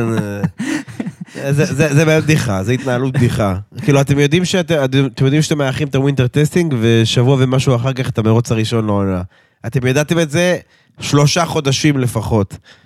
כאילו, זה בדיוק זמן בחורף לעבוד על המסלול כדי למנוע תקלות כאלה. כאילו, זה לא משהו שקורה, אתה מבין? זה לא משנה, עזוב. אני מקווה שזה לא ילווה אותנו בסופש. גם אני. אבל, אבל בגדול, מה שקרה בעצם זה ביום הראשון, בעצם אה, אה, נפתחו מפתה, אה, כמה מכסי ביוב, ואחר כך עשו טסט ובדיקה על כל, על המסלול, ואפשרו לעוד שעה הארכה של, ה, של הטסט. זה קרה פעמיים, ביום ואז השני ביום הש- והשלישי אולי, לא ואז זוכר. גם ביום הנוסף אחריו, גם היה את אותו מקרה, אחרי שבדקו ועברו על כל המסלול, היה עוד מקרה של פתחי ביוב, שוב פרארי. ביום האחרון היה, לכן גם לא הייתה להם הפסקת צהריים.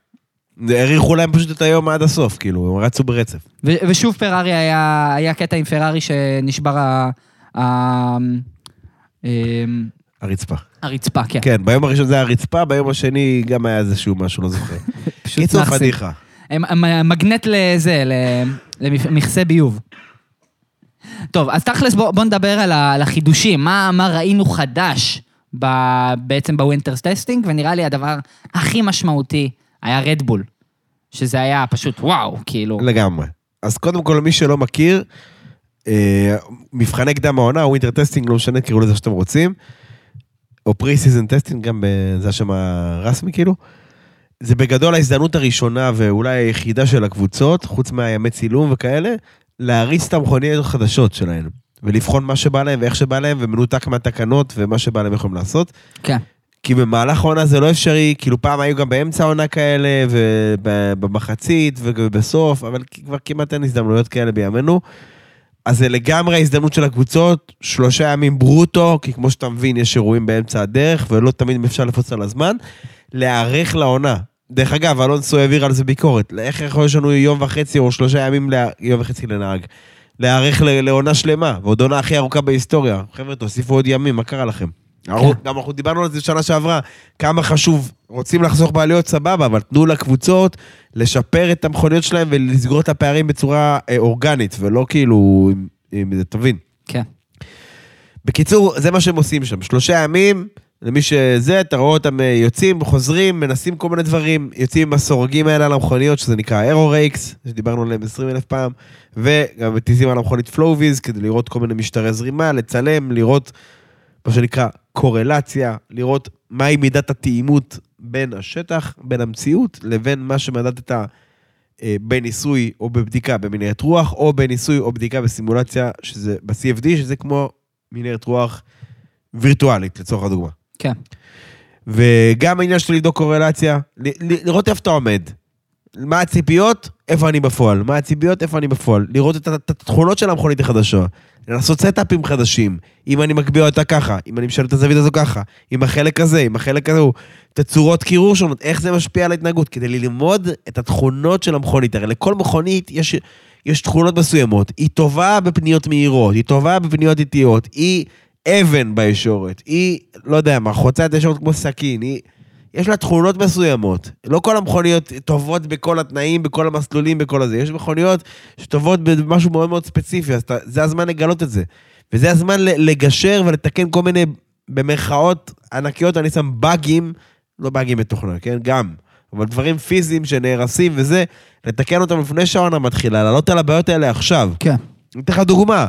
RB, מה שנקרא ויזה, זה הקבוצה השנייה של רדבול, מה שהיה אלפה טאורי, כנראה שיש להם בעיה בתכנון של הקירור, כאילו שהוא לא מספיק אה, מקבל אוויר, ויכול להיות שכבר בבחריין הם יכולים להתמודד עם זה, אבל כנראה שכבר בסעודיה יהיה להם עדכון לקונסים בגלל זה. כי הם עשו שם טעות, והם עלו על זה כבר במבחנים, בארצות לפני גם. וואו. דוגמה. אה, זהו, זה, זה בגדול מבחני קדם העונה, אולי אה, זה, לא יודע אם זה נשמע מעניין או לא מעניין לצפות, אני אוהב את זה באופן אישי, אבל אתה יודע, כל אחד וה, ומידת ההעמקה שלו. כן.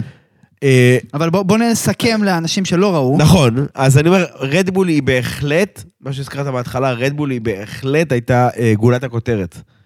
כי אם אנחנו מסתכלים בעין בלתי מזוינת, שזה בסוף זה רובנו, אוקיי?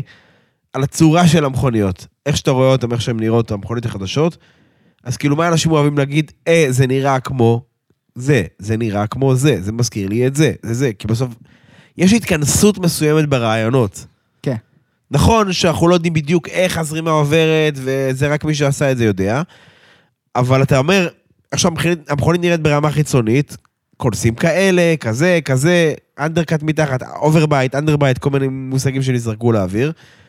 אתה רואה שיש התכנסות מסוימת שאנשים הלכו ברמה של רדבול משנה שעברה, זה, זה סאובר שהלכו מאוד בכיוון הזה, מקלרן המשיכו בשלהם, אסטון הקצינו את שלהם, לא צריך להגיד, זה ברור. כאילו, לא, לא כזה ברור, אני אומר, אבל הרעיון ברור. כן. ורדבול באו ואמרו, רגע, לא.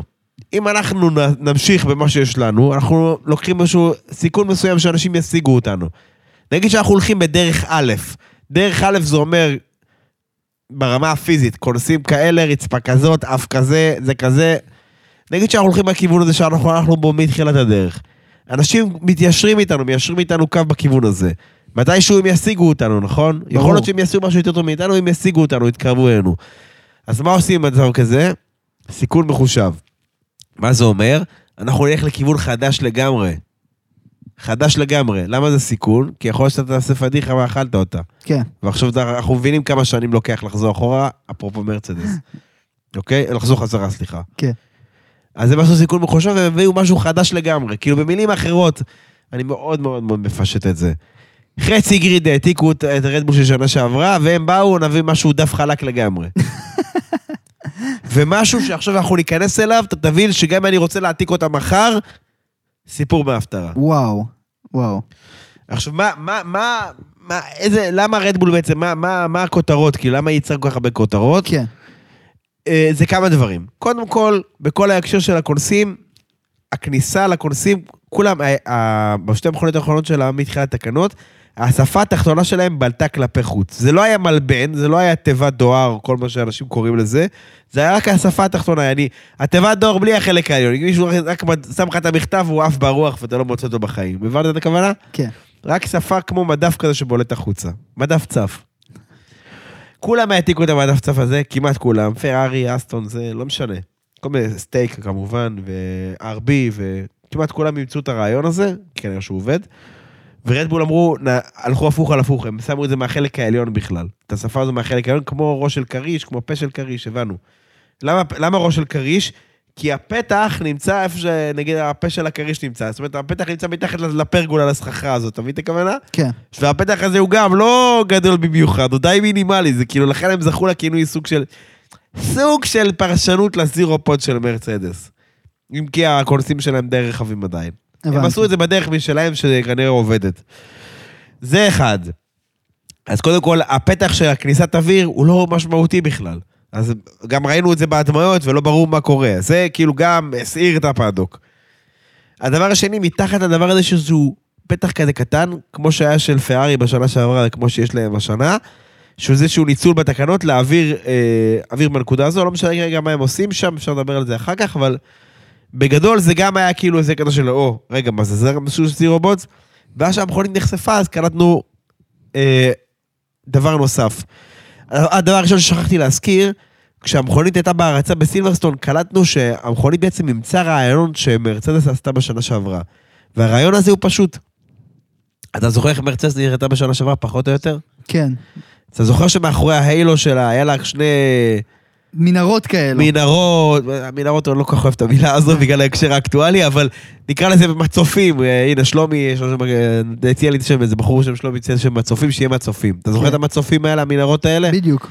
כמו, כזה, כזה של כריש, כזה... ממש אה, סנפירים. נגיד, לא משנה. אז המצופים האלה מה- מעל ה- מהאילו ועד הכנף האחורית, אז רדבול אימצה את זה השנה. ודרך אגב, זה לא בכדי. כי אם, אם היא פשוט מיקמה שם חלק מה, מהקירור של המכונית, חלק מאמצעי הקירור של המכונית גם שם, בחלק העליון, וזה מאפשר לה לצמצם את היתר. שנייה, שנייה, שנייה, אוריאל. אתה אומר לי, ימצא גם את החלק האחורי, גם את הזירו פודס. הם עשו מרצדס הרי, כאילו, מה, מה הם, קרה הם, פה? עשו, הם עושים zero pods שעובד, זה מה שהם עושים. שמע, זה... ו- יואו, ו- יואו, וזה יואו, לא יואו. באמת zero pods, כי יש pods. החלק של ה zero, הוא, הוא, הוא אמרתי לך פעם, זה zero כניסות, לא zero pods, יש pods. אבל חכה, זה כאילו מהפכני, זה כאילו... מרצדס היו בדרך הנכונה, לפי מה שאתה אומר. היו צריכים לעשות את הטוויקים, אבל הם היו בדרך לא, הנכונה. לא, לא, נגמר להם הזמן לטוויקים. Mm. אני- אני- מישהו אמר לי, ה zero pod זה היה כישלון. הוא לא כישלון, נגמר הזמן של הפרויקט, נגמר הזמן. אם היה לנו את כל הזמן שבעולם ולא הייתה מגבלת תקציב, אולי מרצדס הייתה מצליחה עם זה. אבל נגמר הזמן של הפרויקט, זה בפירוש, נגמר להם הזמן. כי קבוצה כמו מרצדס לא יכולה להרשות לעצמה להיות כאילו במידפילד שנים, כי זה פוגע לה בערך שלה. ובאיזשהו שלב אנשים עוזבים אותה. אם היית עובד בארגון שהוא מתחיל להיכשל, מתחיל, אתה מתחיל לחשוב, אופציות במקום אחר, נלך למקום אחר, ננסה לפחות. כן. בטח בדור שלנו. אני, אני מסכים איתך לחלוטין. אה, עכשיו, בוא, בוא ננסה שנייה, ננסה להבין איך בעצם, מה שנקרא, יש באנגלית מושג שנקרא packaging, מלשון אריזה. בעצם האריזה הכללית. איך רדבול ארזה את המכונית הזו עם כל המצופים האלה מלמעלה, ולמה זה כזה מהפכני, למה אמרתי לך שיהיה קשה להעתיק אותם. אוקיי. אה, אני לא יודע אם כמה אתה מכיר איך נראית מכונית פורמולה 1 בלי הכיסוי, אבל מאחורי הכונסים בדרך כלל יש רדיאטור, כמו שיש לך במכונית שלך, בזווית מסוימת, אוקיי? זה בזווית כאילו, הוא לא ישר, הוא לא אופקי, הוא בזווית מסוימת ביחס לאופק. אתה מבין את הכוונה? כן. סבבה. כמו מדרון כזה, בסדר? אם אני מסתכל מהנהג אחורה, זה כמו מגלצ'ה שהולכת אחורה. בסדר? לא מגלצ'ה בקטע של אה, זה, אלא מדרון. כן. הבנו, הבנו את המדרון משופע. למה, למה בעצם ממקמים ככה באופן מסורתי? למה רוב השנים עכשיו קבוצות ממקמות ככה את הדברים האלה? זה מקום, מכמה טעמים. דבר ראשון, זה עניין של שיקולי אריזה, שאתה צריך לדחוף עוד כל מיני דברים חוץ מזה לשם. אוקיי? בימינו יש גם סוללה, מתחת כזה מערכת היברידית, בימינו יש עניין של... אה, כן, שכחתי עוד משהו? מוטות סוללה, קריסה? מוטות קריסה, לא, מוטות קריסה זה כאילו, זה פועל יוצא כזה. נכון, אבל מוטות קריסה, מה עוד, מה עוד, מה עוד? שכחתי. כן, קורה, גם לי לפעמים נגמר הזיכרון, אחי, אז אה, זה. בגדול, יש, יש עניין גם ברמה, כמובן, של שיקולי האריזה, וגם ברמה האווירודינמית, שאם אתה ממקם אותה בדבר כזה, אתה לא צובר הרבה מקום, וזה מאפשר לך כאילו לפנות מקום בגוף, לדו, ל, נגיד מתחתם או מהצדדים, ל, ל, ליותר, ספיקה גדולה יותר של האוויר לעבור. זה גם עניין. הבנו את השיקולים? מערך השיקולים יפה. מה, מה כל כך קשה עכשיו בסיפור הזה? הם בעצם חזרו לרעיון מפעם. ה- כמו שאמרתי, הרדיאטור הזה נמצא בזווית, המחליף חום הזה נמצא בזווית. מה הרדבול עשו? הם עשו ממנו V. זה אומר, אוקיי. הזווית הזאת, אם היא הייתה כאילו קו, אז תחבר לו קו מלמטה שייצור V כזו שהיא בזווית. הבנו? Mm, הבנתי. זאת אומרת, הם הם פיצלו חלק מהמקררים האלה, במחאות מקררים זה מחליפי חום, באיזושהי וי נמוכה כזאת. עכשיו, מה זה אומר? אה, מבלי להלאות אתכם יותר מדי, זה אומר שקבוצה שתרצה להעתיק את הדבר הזה, צריך לתכנן מחדש את כל הקירור שלה. וואו. עכשיו, ואתה לא יכול לעשות את זה במהלך העונה. לא, זה אפשרי, אבל זה לא פשוט. אני אתן לך דוגמה הכי אקטואלית, בתחילת 2022, אני לא יודע אם אתה זוכר איך נראתה AMR 22, אה, AMR 22, אה, שאסון השיקה אותה, אבל היא הייתה בדיוק ככה, לא, לא בדיוק עם ה-V, הם עשו את הרדיאטורים שלהם אופקיים. אתה זוכר? אני לא יודע אם אתה זוכר את זה, אבל הם- היא היא הייתה כאילו ב- בזווית של ישרה ביחס לאופק, ביחס לרצפה. הם, הם אופקיים לחלוטין, ואז מתחתם היה חלל ענק שאפשר לה- להזרים הרבה אוויר. זה היה הרעיון. כן. עכשיו, אני צריך להזכיר לך שאחרי כמה חודשים הם באו עם הרדבול הירוקה וכן הלאה וכן הלאה. בשביל לעשות את הרדבול הירוקה הזאת, הרדיאטורים האלה צריכים ללכת לאנשהו, אתה מסכים איתי? היה הבנתי. צריך לתכנן את זה מחדש. כמה משאבים השקיעו על התכנון הזה? יכל ללכת למקום אחר? לחלוטין. יכל ללכת ל- לשיפור אחר במהלך העונה? זה יכל לגמרי ללכת למקום אחר. עכשיו, לשנות דבר כזה זה את הארכיטקטורה של המכונית, זה סיפור. כי אתה יכול, כאילו, עכשיו, או כל בשם איזה גיין שאולי תשיג או לא תשיג. אז זה, זה סיכון ללכת דבר כזה. הבנתי. עכשיו, נוסיף לכל הדברים האלה ונסכם את רדבול. באותם הצופים, מה שיפה, שגם שם יש פתחי אוויר. מה אתה אומר? אז אומר, שאני אומר, גם חלק מה, מאותם רדטורים, הם מיקמו אותם, כמו שאמרתי לך, בחלק העליון של המכונית. בקיצור, הם סידרו את זה בצורה חכמה, ו, וכזאת ש, שגם תהיה להם בסיס חדש לפיתוח, של משהו חדש, אומנם עם סיכון גדול, אבל עדיין אפשרי, ו, אבל, אה, זאת אומרת, וגם יהיה קשה להעתיק אותם. אז הם ממשיכים להיות חלוציים בקטע הזה, הם ממשיכים להוביל את המחנה. אם אני תמיד עושה משהו חדש, אנשים תמיד צריכים להשיג אותי. אנשים תמיד צריכים לרדוף אותי, נכון? כן. אם, אם אני עושה את הקהל, אם אני מעתיק מהחבר שלי את השיעורי בית שלו, אני תמיד מיישר איתו קו, אני אף פעם לא מחדש. לכן צריך לצאת מהקופסה. לחשוב מחוץ לקופסה. ומכאן אנחנו לוקחים לקבוצה השנייה, שגם אה, יצרה לא מעט כותרות, מרצדס, והפעם בהקשר חיובי, כי. פתחתי עליהם כל הפרק. מרצדס, מרצדס גם מעוררה לא, לא מעט כותרות מהעניין הזה של חדשנות. אמרנו, אם אנחנו רוצים לעשות, רוצים להתקדם, אנחנו צריכים לחשוב מחוץ לקופסה, לעשות דברים שלא נוסו, לא, לא, לא, לא להעתיק את... אה, בוא נגיד את זה בצורה שטחית. סאובר, קיק, סטייק, זיבי, הם די עשו RB19. לא, לא די, ברעיון. זה עבד להם? אה, לא מי יודע מה. כן. אבל הם תמיד יהיו מאחור. אם הם לא ינסו משהו חדש, יכול להיות שהם ניסו ואני לא יודע. אם הם לא ינסו משהו חדש, הם תמיד יהיו, ישאפו לאנשהו, הם לא יגיעו, הם לא יובילו. עכשיו, מרצדס אמרו סבבה. שנה שעברה, דיברנו על אותה התפשרות. שינו את המכונית באמצע העונה, זה לא היה המקסימום. השנה באו מאפס, תכננו משהו חדש. ועכשיו הם התחילו לחשוב מחוץ לקופסה, עשו דברים, כמה דברים מאוד מאוד מעניינים. דבר ראשון, שגם לצערי לא הספקתי לכתוב עליו, וזה טוב שאנחנו מדברים עליו עכשיו, הכנף הקדמית. הכנף הקדמית של מרצדס עשתה כותרות, עדיין ממשיכה לעשות. אוקיי? מה כל כך מיוחד בה?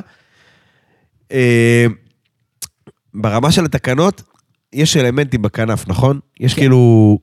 יש את האף, ובק- ואל האף מתחברים אלמנטים, כאלה, כאילו כמו כנפונים כאלה, סבבה? ברמה של התקנות מותר עד ארבעה כאלו, אוקיי? עד ארבעה. אז אתה יכול לעשות אחד, אתה יכול לעשות שתיים, אתה יכול לעשות שלוש, כמה שבא לך, סבבה? כן. אה, מרצדס לא המציאה את הרעיון הזה, כי מי ששיחקה עם ה... לקצות את האלמנטים וכאלה זה אלפין בשנה שעברה. אולי משם היא קיבלה את הרעיון. אבל כן מרצדס ח- שיחקה עם הרעיון של לעשות חוט, חוקיות, תכף נבין על מה מדובר. מה, ש... מה שמיוחד בכנף האחורית, של... בכנף הקדמית, סליחה, של מרצדס, שהאלמנט האחרון שלה, העליון ביותר, מה שנקרא האלמנט הרביעי, הוא מתחבר לאף, אבל הוא נקטע אה, מבעוד מועד. זה לא שהוא לא מתחבר לאף, הוא מתחבר, אבל עם פס דק של קרבון שעוקף, שהוא הוא נצמד לקונטור של הכנף באותו אזור. אוקיי. הוא עדיין מחובר לאף, אבל מחובר כאילו באזור הזה יש חלל גדול. הבנת את מה אני מנסה לתאר פה פחות או יותר? כן, שהוא, שהוא כאילו בשאיפה להתחבר, אבל הוא לא מחובר. הוא כן מחובר פיזית, פשוט האלמנט שם דק מאוד. מבחינה חוקית זה עדיין נחשב, למה? כי... החו... איך אני אסביר לך את זה? באזור הזה יש כל מיני חוקים שמתייחסים לכל מיני משטחים אה, וכל מיני רציפויות שצריך לשמור. כמות מסוימת של אלמנטים, שאם אני אסתכל ממבט מסוים אני אראה את כולם, או שלא נראה אותם, רדיוס ב... רדיוסים מסוימים, אה, עובי מסוים, אה, מרחק מסוים בין כל אלמנט. אם אתה שומר על כל הדברים האלה, הכנף שלך חוקית. הבנתי. ונכון לעכשיו נשמע שהיא כן חוקית. וואו. היא אולי לא בהכרח ברוח התקנות, מה שנקרא, אבל היא חוקית. תמיד אה, הם אוהבים לקחת את זה טיפה לקצה. אבל זה מה שצריך כדי לנצח. צריך לחשוב על הטווח האפור. אם אתה מעתיק את היריב שלך, אתה לא תשיג אותו. אתה מבין? זה, זה מאוד חשוב, כאילו, בקטע הזה. בקיצור, הכנף הזאת, בגלל הפס חוקיות הזה, שזה משהו שלא עזר למרצדס, היא עשתה משהו דומה שנה שעברה, חוט השבת, לא יודע איך לקרוא לזה, קו אה, עירוב, תחום עירוב, איך זה נקרא? לא, לא, לא מהעולמות האלה. אבל בגדול, הם עשו משהו ברצפה שהם אחרי זה העתיקו את זה שנה שעברה גם אלפה טאורי, שבשביל לשמור על... ה- הם רצו לעשות איזה אזור עם זיגזג, עם שפיצים כאלה, הם פשוט חיברו בין, ה, בין השפיצים של הזיגזג עם חוט. ואז אם אתה עדיין שומר על האזור הזה, אז כאילו נחשב חוקי. אתה מבין את הכוונה? כן, זה תוחם אותו. בדיוק. אז זה משהו דומה בעניין הזה. עכשיו, מעניין. זריז על מה הם ניסו לעשות, ואז ננסה לה- להביא לחידוש הבא שגם שלהם, שפתח גם אה, לאנשים את העיניים, ומשם אנחנו נתקדם כבר ל- לאיפה כל קבוצה אה, עומדת. let's go. מה שהם ניסו לעשות עם הדבר הזה, אה, אפילו לא דיברתי על עוד משהו באיך שהאף של המכונית נראה, אבל לא משנה. יכול לנחש. נו, לשנות את זרימת האוויר. לא, זה ברור. זה נכון תמיד. לשנות, לחזק, זה תשובה נכונה. עוד. חמש נקודות. אה, אני לא יודע אם אתה זוכר, אה, אבל עד 2021, איך שהכנף הקדמית במכונית הייתה נראית, היה אף, האף היה בנפרד, תחת האף היה איזשהו מלבן, אזור כזה שהיה פאנל של FIA כלשהו, שם היו שמים את המשקולות טונגסטן, אה, שבעצם רוצות לתת את האיזון של המכונית. כן. ואיזשהו אזור שטח נקי שלא היה בו שום דבר, וממנו והלאה התחילו אותם אלמנטים שדיברנו עליהם. אתה מסוגל לדמיין את זה? כן, אני איתך. סבבה. אז הייתה, אה, היה מערבולת מסוימת שכמו כל דבר ב-F1 לקבל שם, שהייתה נקראת Y250, מערבולת, אה, מערבולת Y250. למה? כי היא פועלת בציר ה-Y של המכונית. אה, ציר ה-Y של המכונית זה הרוחב שלה. ציר ה-X זה האורך שלה וציר ה-Z זה הגובה שלה, זה כמו אוקיי. בתעופה. הבנתי. לא משנה, מי שמכיר, מכיר, מי שלא, תבינו. היא נקראת ככה כי היא פעלה בציר ה-Y והיא הייתה 25 אה, סנטים ממרכז, ה... ממרכז אותו אזור שאסור היה לפעול בו, אוקיי? ומה שהיא עושה בקצוות שלו, איך שהאלמנט הזה, באזור הזה הוא צונח, שניהם צונחים, יש איזשהו הפרש לחצים מן הסתם. לחץ גבוה למטה, לחץ, אה, סליחה, לחץ אה, נמוך למעלה, לחץ גבוה... אה, התבלבלתי לגמרי. בקיצור, אה, סליחה, בוא נחזור על זה שוב. באזור הזה, שני האלמנטים האלה צולחים כלפי מטה. על, על אותו אלמנט יש איזשהו הפרש לחצים שהוא מייצר את אותה אה, הצמדה שאנחנו מתבקשת, נכון? את אותו כן. עילוי אה, נגדי. עכשיו, בקצה, ברגע שהאלמנטים צומחים, צומחים למטה, נוצרת איזושהי מערבולת שהיא מאוד דומה בא- באופי שלה. ראיתם פעם אה, מטוס גדול ממריא, ובקצה הכנף שלו יש איזושהי... סללומים. זה נקרא טיפ וורטקס. הדבר הזה מאוד מאוד דומה, אותו סללום שאתה מדבר עליו, שנוצר בקצה הכנף, כן. זה, הוא נוצר בדיוק מאותן סיבות. דרך, דרך אגב, זה אחת הסיבות שחלק מהמטוסים האלה מרימים את החלק הזה. יש לו חלק שעולה כזה, או חלק שמצר כזה. כזה, כן. אבל לא משנה, לא ניכנס לזה. אותה מערבולת שנוצרת בעניין הזה, היא הייתה מאוד משמעותית בדור הזה של המכוניות עד 2021. אני חושב שהם מנסים לייצר אפקט דומה, זה לא יהיה חזק באותה מידה, וזה להגדיל את אותו, אה, מה שנקרא Outwash, שאנחנו מזכירים אותו 20 אלף פעם. שזה זרימה שהיא חיצונית מחוץ לגוף המכונית, שאתה רוצה להשפיע על זרימות שהן יותר מזיקות לך, שהן לא יגיעו לאזורים שחשובים לך. וואו. איזה זרימות מזיקות לך? מה שפוגש, דיברנו על זה, את הצמיג. נכון? כי הוא מתנגש באיזשהו קיר מסתובב, והוא, מג... והוא נקרא לזה מה שנקרא אוויר מלוכלך במרכאות. וואו, אז זה מה שהם מנסים לעשות שם. זה מטורף, זה כאילו... זה... בתכלס, אם אנחנו מדברים על זה, זה א', יותר, אה, אם ככה, יותר אוויר מלוכלך, החוצה.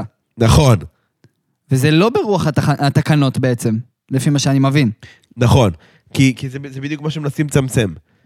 כן. ולכן הרבה קבוצות מכרו על זה, כי בסוף, דבר כזה, מה זה יעשה? אם נגיד נצליח, כל קבוצה תגדיל את האוטווש שלה, מה זה, מה זה יגרום ליכולת שלהם להתחרות? קשה יותר להתחרות, קשה יותר להיצמד ליריב. בדיוק. ואז אנחנו חוזרים לעולמות שלפני 2022, ועוד פעם קשה להתחרות, והצמיגים מתחממים, וקשה להתחרות לאורך זמן וכן הלאה. זה, זה הזוי כמה, כאילו, אתה צריך להיכנס, אתה יכול לרדת למיקרו כדי להבין השפעות ענקיות על המכונית. נכון, אבל אני... ועל הספורט אני אתן לך בכלל. דוגמה מעולם אחר שהולך בכיוונים האלה. זה, זה, זה, זה, זה לופ, דרך אגב. זה לופ שחוזרים אליו כל פעם. מוטו ג'י פי, אופנועים. כן. סבבה? המקבילה של פורמולה 1 באופנועים. הליגה הבכירה, הסבב הבכיר ביותר באופנועים. עכשיו הם פתחו את העניין הזה של אווירודינמיקה. פתאום אני רואה כל מיני חלקים מודפסים, זנבות סטגוזאורוס בקצה של האופנוע, בחלק הקדמי, איפה שיש להם את הכיסוי הזה של הבלם, הם עושים כל מיני תעלות, שזה יהיה כמו diffuser כזה, כזה שהוא משכיב את האופנוע, זה ייצור איזושהי downforce מקומי כזה. כאילו מסבכים את האווירודינמיקה, בקיצור. כן. כל הרעיון של MotoGP היה שהאפקט הזה של ה slipstream, של אותה גרירה, הוא חזק מאוד, כי אין הרבה אווירודינמיקה. אז, אז נהג, אה, סליחה, רוכב נצמד לרוכב ועוקף אותו, והוא נצמד אליו בפנייה הבאה ועוקף אותו. וכאילו, סופר תחרותי, זה לא מפסיק, הקרב לא נפסק. גם 20 הקפות יכולים לעקוף אחד את השני. כן. ברגע שאתה מכניס את העניין של אווירודינמיקה שמייצרת הצמדה, אבל מה לעשות גם אוויר מלוכלך, כי האוויר הזה צריך לבוא באינטראקציה עם איזשהו גוף, זה לא משום מקום, אז אתה מאוד, אתה פוגע ביכולת שלהם לעקוב. אז נכון, אתה מייצר יותר אחיזה הרבה יותר גבוהה בפניות, והרוכב ייקח את הפנייה במהירות הרבה יותר גבוהה, אבל אתה פגעת במידת התחרותיות שלך.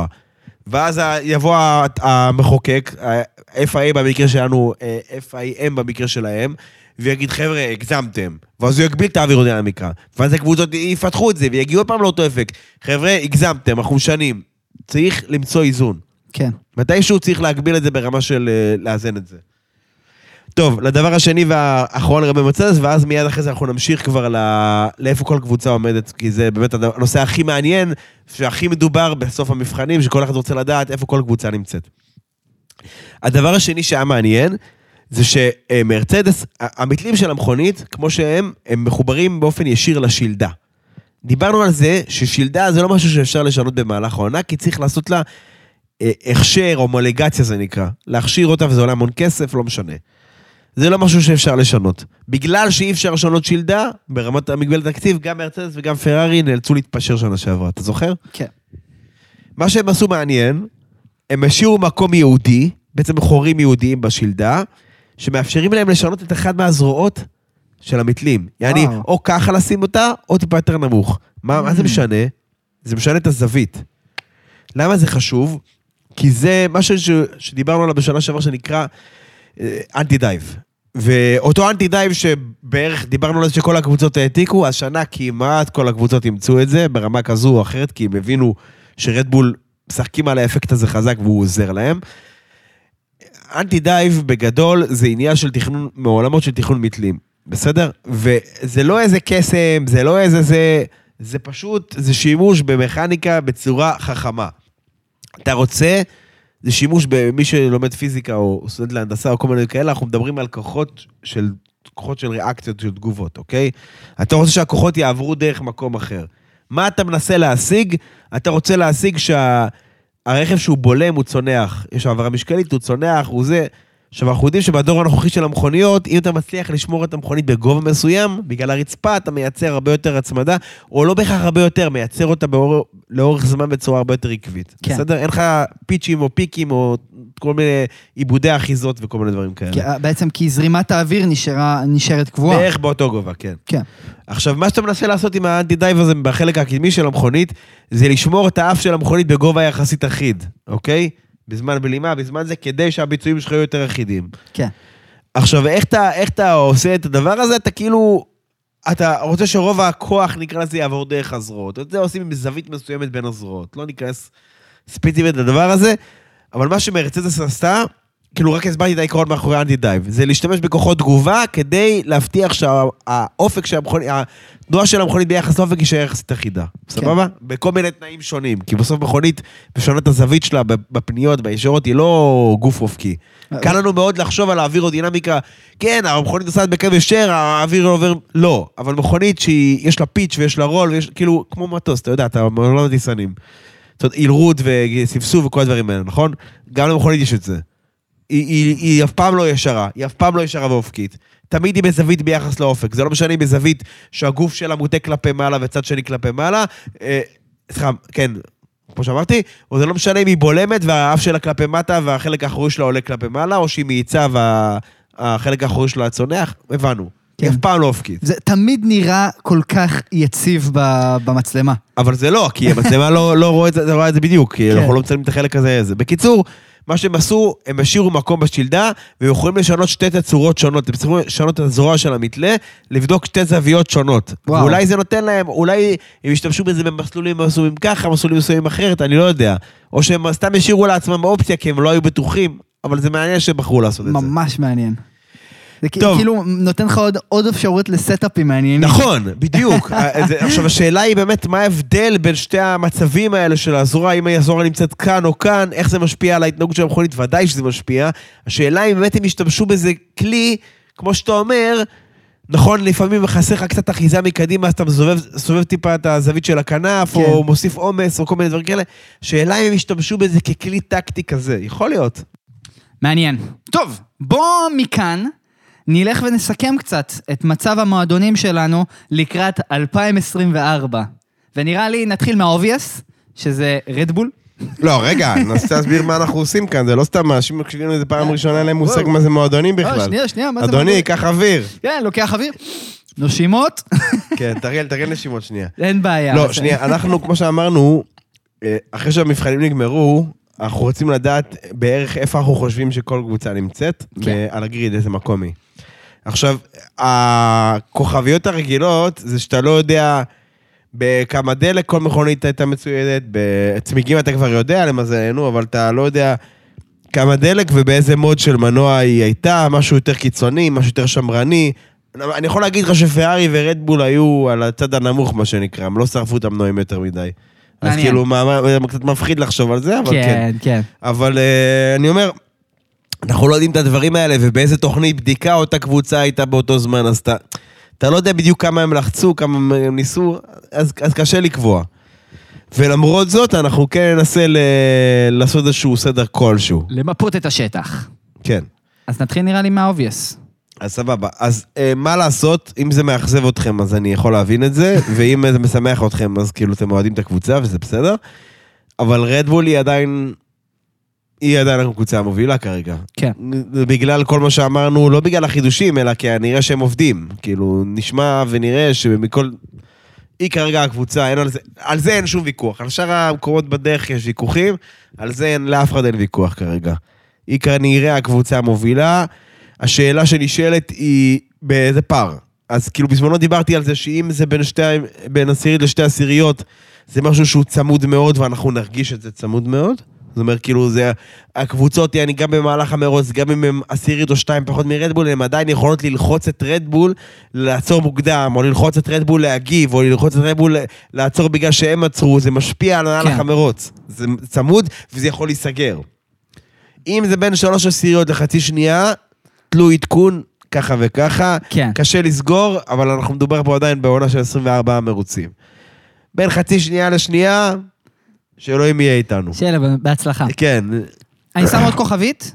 מה עם פרז בעניין? כאילו, האם זה שני המכוניות לא, מקדימה? לא, בפירוש לא. בפירוש לא. כל האינדיקציות בינתיים, מה שאני ראיתי ומה שאני ספרתי, וגם מה של אחרים שהיו במסלול והסתכלו וזה, בפירוש לא. אה, כרגע מדברים על, האמת זה פער רציני, בין 6 ל-7 עשיריות בין פרז לברסטאפן. וזה אומר שזה שם את פרז ב- ב- בבול פארק עם קבוצות אחרות, וואו. שהן לא רדבול. כן, זה, אז זה כאילו נשאר, הפקינג אורדר של הקבוצה עצמה נשאר אותו דבר, שמצד אחד אה, פרז צריך ל, להיכנס לפודיום ולהרוויח אותו כזה ב, במלחמה, ומקס שותה קדימה. כן. אוקיי, המקום השני, אני מיקמתי שם את פרארי. אה, יש ויכוחים, יש כאלה שאומרים, לא, זה בעצם מרצדס, כי הם לא הראו הכל, לא, זה בעצם זה, מקלרן אולי. אני, אני עם פרארי בקטע כן, הזה. כן, כן. אני, אני, לא גם ברמה איתך. של תמיכה, ברמה של כאילו, זה מה שאני חושב. לא, כאילו... אני, איתך לחלוטין. וזה לא, אני. לא איזה חכם בדיעבד, חוץ מהפודקאסט עצמו, שהוא כולו חוכמה בדיעבד, זה משהו שחשבתי ביום שישי, כאילו, בזמן הזה. הרי דיברנו גם על העניין של כמה פרארי יש לה פלטפורמה שהיא היא לא ברורה, אבל ברגע שהם יצליחו להגיע ליציבות הזאת מבחינת היכולת של הפלטפורמה, הם יוכלו להגיע מהר מאוד יכול- קדימה. אז אם אתה שואל אותי אם אני צריך לסכם את הטסט של פרארי במשפט, קודם כל טסט מצוין שלהם, אולי מספר הקפות אה, גבוה מאוד, אולי שניים מקלאס, אבל מלבד זה, זאת אומרת, בלי בעיות אמינות בולטות, רצו על כל התוכנית, ודיברת על יציבות של פלטפורמה, שזו נקודה מצוינת וטוב שהעלית אותה. אני חושב שלראשונה מזה שנתיים יש להם בסיס טוב להמשך. המכונית מגיבה כמו ש... מה שהם טוענים, מגיבה כמו שהם רוצים שהיא תגיב, הם שינו סטאפים קיצוניים מאוד, קצוות, כדי לראות אם היא מגיבה לטובה או לרעה בהתאם, ונשמע שזה קרה. אה, לנהגים הרבה יותר נוח לנהוג, יש להם הרבה יותר ביטחון, שזה תמיד שווה זמנים, נקודה. תמיד שווה רווח נ... נקי. למה? כי אם הנהג שלך בטוח בעצמו, גם אם המכונית לא הכי יציבה, או גם אם המכונית לא הכי טובה בתנאים מסוימים, יהיה לו יותר אומץ לנסות לקחת את הפנייה במהירות גבוהה יותר. יהיה לו יותר אומץ לקחת סיכונים, ויכול להיות שהוא ירוויח פה זמן על חשבון דברים אחרים. כן, יוכל לפצות על, על חולשות אחרות של המכונית. מדהים. אה, אני לא יודע להגיד לך אם הם חזקים באותה מידה בדירוג, כפי שהם היו, בתנאי דירוג הכוונה, כפי שהם היו בשנה שעברה, אני חושב שכן, אבל קשה לקבוע. אני כן יודע- להגיד לך בסבירות גבוהה, שבכל הקשור, החולשה הגדולה ביותר שלהם בשנה שעברה הייתה כמובן תנאי מרוץ ולא דירוג. כי בדירוג הם לפעמים היו הכי מהירים, היו איזה שש פעמים אה, בפה לדעתי. אוקיי? זה לא העניין היה.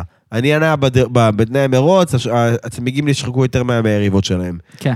בהקשר הזה, מלבד העובדה שאמרנו שהמכונית יותר יציבה ויותר ברורה לנהגים, והם יותר מרגישים איתה בנוח, שזה מאוד חשוב, לקלר שרף חצי עונה על זה שנה שעברה שהוא מאוד התקשה. מלבד העניין הזה, אני חושב שמכל מה שראינו, יש שיפור מאוד מאוד גדול מהבחינה הזאת. השחיקה הרבה יותר נמוכה.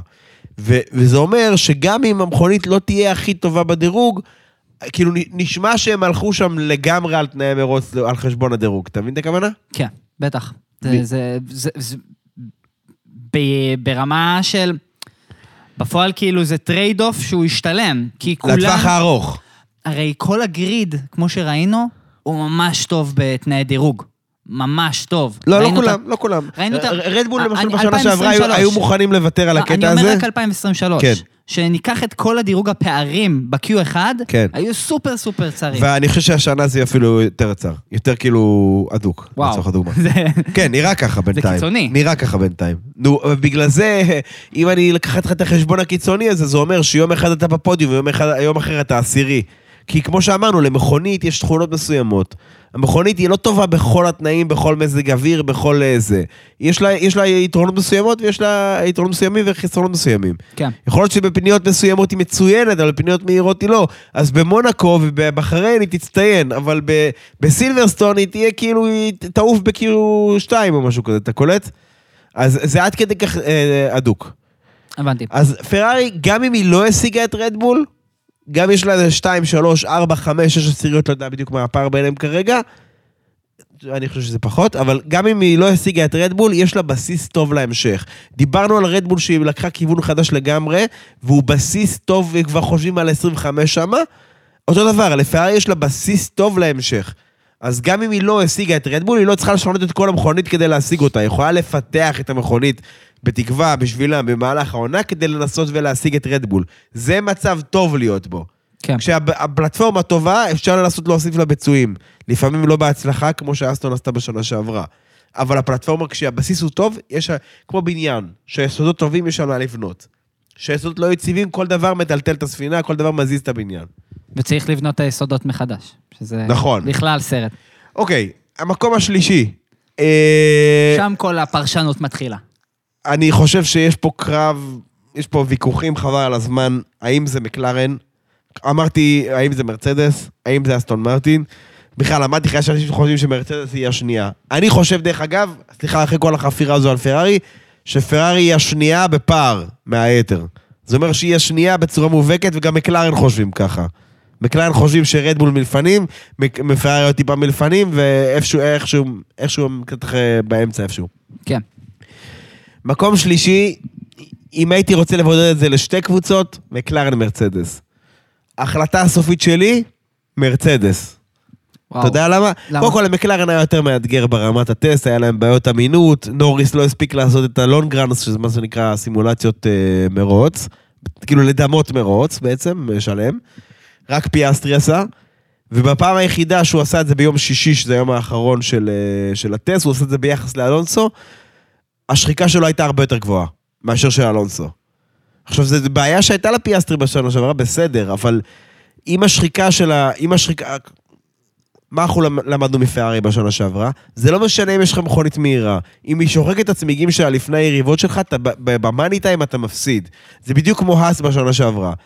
בדירוג הם היה להם הפתעות, הם פתאום מדורגו גבוה, אבל אם אתה שוחק את הצמיגים שלך ביום ראשון, אז אתה לא מסיים בפודיום, אתה מסיים מחוץ לעש- לעשירייה הראשונה. זה מחזיר אותנו לנקודה של מכונית למרוץ, ולא מכונית שמתאימה לכל המרוצים. נכון. שזה לא, זה נקודה אחרת, דרך אגב, שמכונית, אבל, אבל כן. אני חושב שעל סמך העניין הדבר הזה, לא בגלל התקלות שהיו למקלרן, אלא בגלל שאני באמת חושב שמק, שמרצדס, יש להם בסיס יותר טוב השנה, אני חושב שזה צמוד מאוד ביניהן, זאת אומרת, אם תגיד לי, תשמע, יש ביניהם עשירית וחצי, שתי עשיריות, או אפילו משתנה ממסלול למסלול, פעם מרצדס תהיה חזקה, פעם מקלרן, אני אגיד לך, קניתי. סבבה, מקבל את זה. אבל אני חושב שהשפיץ כרגע הולך עם מרצדס.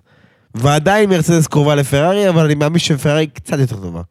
אולי אני טועה, אבל המקום השלישי שלי הולך למרצדס. אה, אה, אני יכול גם אה, להסכים, אני יכול להסכים איתך לגבי השלישי. לטעמי, איפה זה נמדד? בנושא הזה של ה... אגרסיביות בנושא של הפיתוח. אז יפה, אז, אז אני הנקודה. מסכים איתך, כי אה, השקענו איזה רבע שעה, עשרים דקות מהפרק הזה, רק לדבר, לדבר על כל השינויים הרדיקליים שמרצדס הביאה, שהיא מנסה משהו חדש. עכשיו, המשהו חדש הזה, מקלרן לא מנסה משהו חדש כי היא פיתחה את הקיים, כי היה לה משהו טוב. כן. עכשיו, פה אנחנו נכנסים לסוגיה אחרת. יש לי משהו טוב, היה לי משהו טוב בשנה שעברה, עכשיו פיתחתי אותו. הרווח שעשיתי, לא כספית, אלא מבחינת זמנים, הוא מספיק טוב, או שלא התקדמתי מספיק? עכשיו, גם היריבות שלי מתקדמות בזמן הזה, הם לא נשארו במקום. כן. יכול להיות שחלקן הלכו אחורה, אבל הם לא נשארות במקום. אז האם מה שעשיתי הוא מספיק טוב או שלא? תן לי שנייה לחזור לפרארי, אני חושב שהם עשו צעד ענק, אולי הצעד הכי גדול ש- מכל הקבוצות בגריד, ביחס לשנה שעברה. טוב, מקום. שלישי מרצדס לדעתי, אחר כך אה, מקלרן, אבל שוב, שימו לב, הקבוצות הבאות מאוד צמוד. יאללה. אה, לכן, הקבוצה הבאה שלי חייבת להיות אסטון מרטין. אה, אני חושב שאסטון כן במחוזות של מקלרן ומרצדס, אם כי טיפה מאחורה. למרות שלא ראינו מהם כל כך דברים שיכולים להעיד, חוץ מאותו הסימולציות שמרות של אלונסו מול פיאסטרי, שגם פיאסטרי המתיחה את שחיקה הרבה- הייתה הרבה יותר גבוהה שם. כן.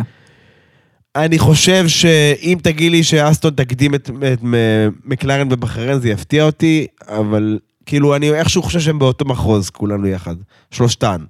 אולי אפילו ארבעתן עם פארי איכשהו בזה, אבל בגדול שלושתן סביב אותן שתי עשיריות כזה. כן. אני איתך גם לגבי אסטון מרטין. אז כאילו אסטון מרטין, תשמע, אסטון מרטין, סליחה, המכונית נראית מצוין, כאילו מבחינה חיצונית, הם כונסים סופר קטנים והכל כזה, לקחו הכל לקצה, כאילו מבחינה חיצונית היא נראית אחלה, לא יודע איך היא מתפקדת. והטסט שלהם מאוד מאוד סולידי היה, בלי תקלות בולטות, עשו את- הזמנים שלהם, עשו את הזה, כמו שאמרתי, האינדיקציה היחידה, מקור, מקור השוואה היחיד היה מול מקלרן, לא מעבר. אה, אני יכול להגיד לך מה ה vibe. ה vibe הוא שאף אחד לא מצפה מהם לעשות את הקפיצה שהם עשו בין 22 ל-3. שפתאום הם יקפצו על המועדון של... הבנת את הכוונה? כן, כן. אז כאילו, אני חושב שבמקרה הטוב הם יתחילו במקום טוב באמצע, בחלק העליון של הגריד, וינסו לכרסם את דרכם לשם. כמו, ש, כמו שאנחנו מדברים, קבוצות שמנסות להגיע לפודיום, לשלישי כזה. נכון. יאללה, משם נראה לי... שישי, והלאה. שישי לטעמי זה... נכנס שם RB או אלפין, ויש גם כאילו, אפשר, אפשר לדבר על גם למה, לטעמי. כן. אלפין, ברור שאנחנו יודעים שהיא קבוצת יצרן, והיה לה פלטפורמה נוחה יחסית שנה שעברה, וראינו אותה כבר גונבת כמה פעמים ככה מיקומים יפים מאוד, וגם צוות נהגים שמאוד אגרסיבי ולוקח אותם לקצה. מצד שני, RB, אנחנו מדברים על אה, כאילו קבוצה שהיא בסוף אה, מספר 2 של מרצדס, של של רדבול. רדבול. וראינו גם בפיתוח שלה, ו- וגם אפשר לדבר על זה, כאילו, גם פרסמת את זה יפה מאוד באינסטגרם, כמה הם לקחו את השיפורים והחידושים סביב ה-RB עם ה-V. איזה? ה- אה, פול רוד? כן. המתלים מקימים כאילו? כן, הם לקחו מה- מה-RB19 את העניין הזה, אבל, אבל בניגוד למה שקרופטי וכל מיני חבר'ה כאלה טענו בסוף העונה שעברה, זה לא העתק של ה-RB19, זה מכונית המשך של המכונית הקודמת. זה כאילו לא... הם לא העתיקו את המכונית של שנה שעברה של רדבול. וצריך לזכור, כאילו, אנחנו מדברים תכלס על, על קבוצה עם DNA של רדבול. כן. כאילו- שהם גם די, די עברו דירה לבריטניה מאיטליה. לא עד הסוף, אבל המתכננים שלהם עברו דירה לקמפוס של הראשי של רדבול. יש מידור, כן? אין, אי אפשר, אין מעבר בין האזורים, אבל בגדול, הם יותר קרובים. אז זהו, מבחינת מקום שישי, הם, אה, זה, זה חונה שם לטעמי. אוקיי. אלפין ארבי. מה, מה אתה חושב? אני מסכים איתך על ההתלבטות. אני פשוט חושב ש... זה, אני מסכים איתך, בגדול. אני חושב שהארבי, זה, זה המקום שלהם. וואלה. כאילו, זה, זה... יכול להיות שאלפין, עוד פעם, אלפין, אלפין לא... אלפין לא...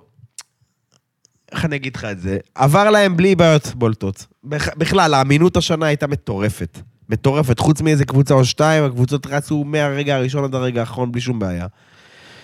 אבל... אני לא יודע, אני, אני, אני ב- בזה נתתי, ל, ל, נתתי את זה ל-RB בגלל המומנטום של שנה שעברה. אינטואיציה קראתי לזה. על סמך המומנטום החיובי שהיה להם שנה שעברה, אני חושב שהם יכולים לבנות עליו ולהתקדם עוד צעד אחד קדימה. כן. לזנב בגדולות.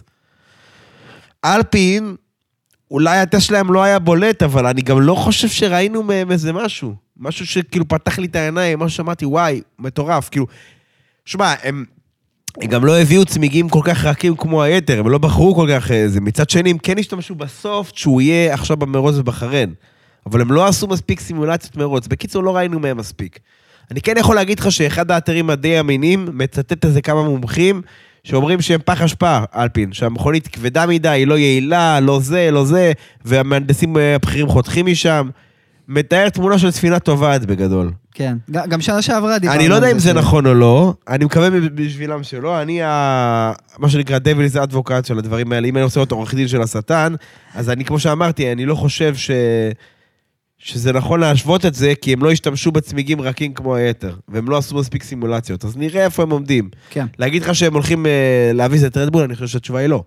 אבל השאלה היא, האם הם מזנבים באסטון, או מתקרבים לאסטון ומקלרן והחבר'ה האלה, או רואים אותם מקרוב, או שהם כאילו יריבו עם עצמם שם באזור הזה עם הקבוצה השנייה שהזכרת. כנ"ל, אותו דבר כנ"ל RB, איפה הם יהיו. יאללה, נראה לי הדבר הבא, המקום השביעי, אה, שמיני, סליחה. אני, אני, אני קראתי לזה שמיני עשירי. יאללה. אני קורא לזה המדור האכזבות. אני. שם את זה וויליאמס, סאובר, שזה קיק סאובר, והאס.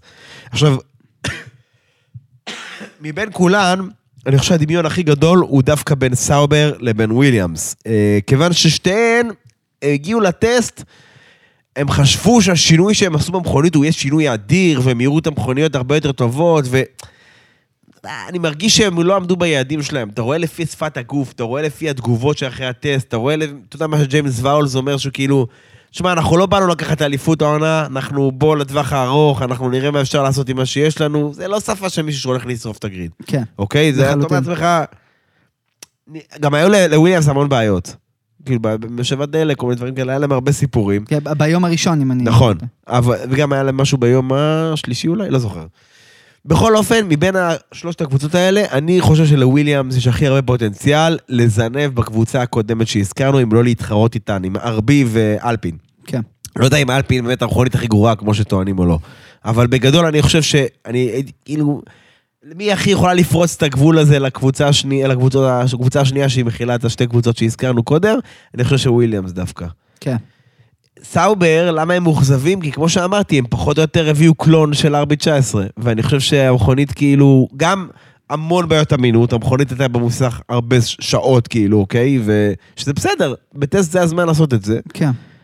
אבל כאילו, אולי לא ראינו מהם הכל, אבל גם לא ראינו, ראינו מהם זמנים נמוכים, אבל אני חושב שהם, שזה לא היה מייצג, כאילו, שפשוט היה מעט דלק או משהו במכונית, כאילו זה, לא יודע, מוקדם מאוד להגיד את הדברים האלה, אבל התחושה שלי זה שגם לפי מה שדעתי וגם לפי דעת חכמים ממני, אנשים שבמסלול, שרואים שנים את המכוניות וכבר רואים איך הן מתנהגות מפנייה לפנייה, איפה יש אחיזה, איפה אין אחיזה, כאילו, אף אחד לא חושב שהם למעלה, בוא נגיד ככה. שנייה, אז השארת קבוצה אחת אחרונה.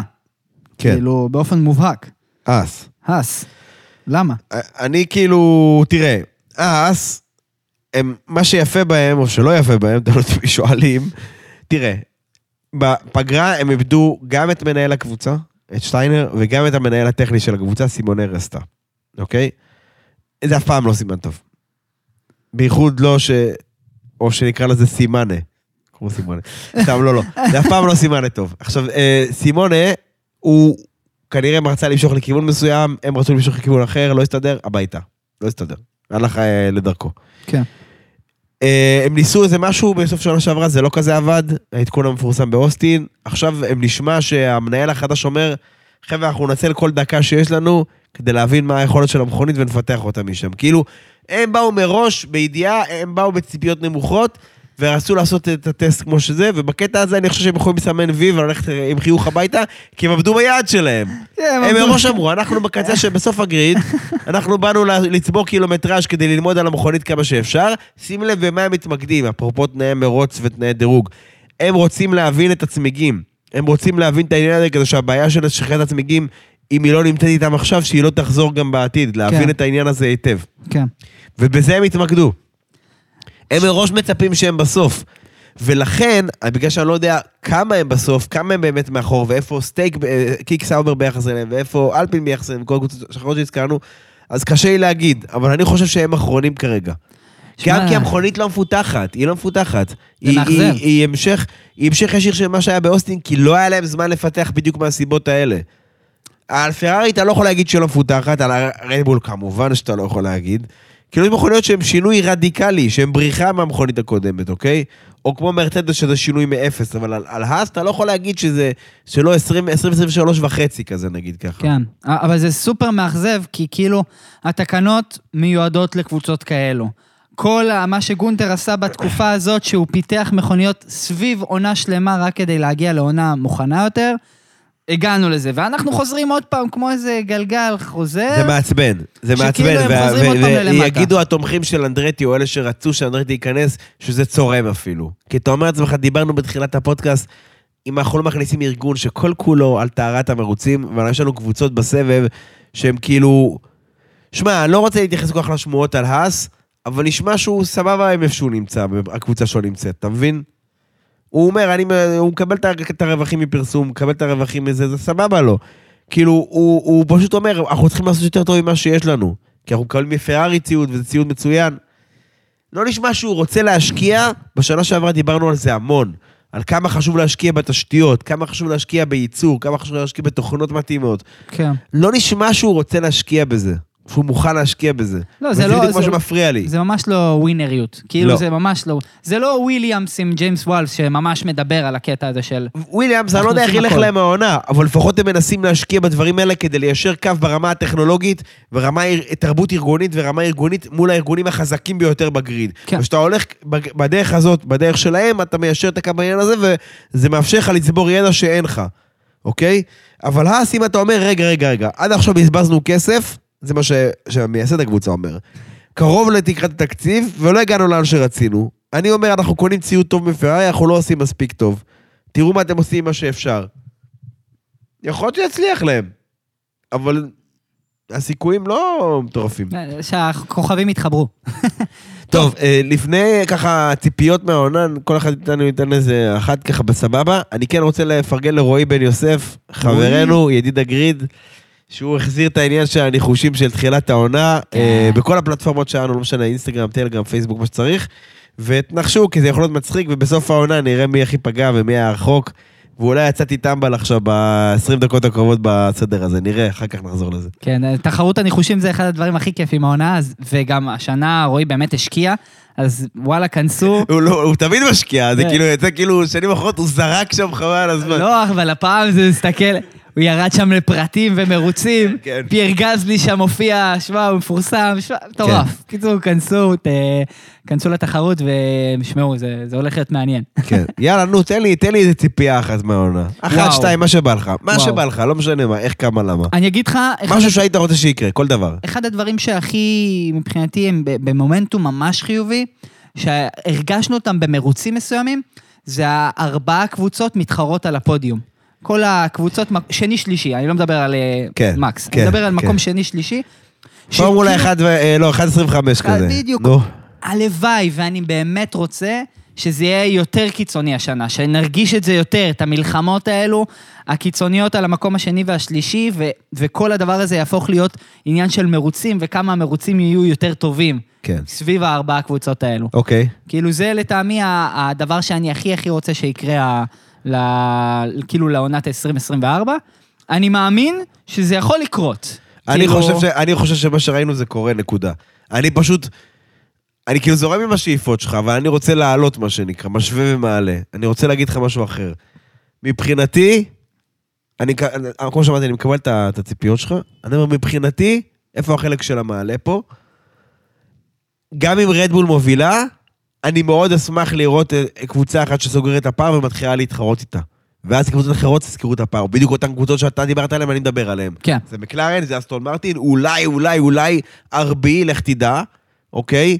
אלפין, אם אלפין יצטרפו זה בכלל יהיה חגיגה, אוקיי? כן. אבל אתה מבין על מה אני מדבר איתך? כי זה כבר היה לנו, זה היה לנו כבר בשנה שעברה. נכון, תחרות על הניצחון לא היה ביותר מידע, אבל כל המאחור היה מטורף. כן. עכשיו אני חושב שהפערים יהיו יותר קטנים. יחד עם זאת יש קבוצות כמו האס שיתקשו מאוד כנראה. אני פשוט רוצה, בהינתן זה שאם הפערים יהיו אפילו יותר קטנים זה כבר חיובי, אני מקווה מאוד שזה אכן המצב. אני רוצה שיהיה תחרות אמיתית על הניצחון. אוקיי, אני מבין אותך. אני לגמרי מבין אותך. יש לי כמה שאלות זריזות. איפה יאללה. לוגן סארג'נט בסוף העונה?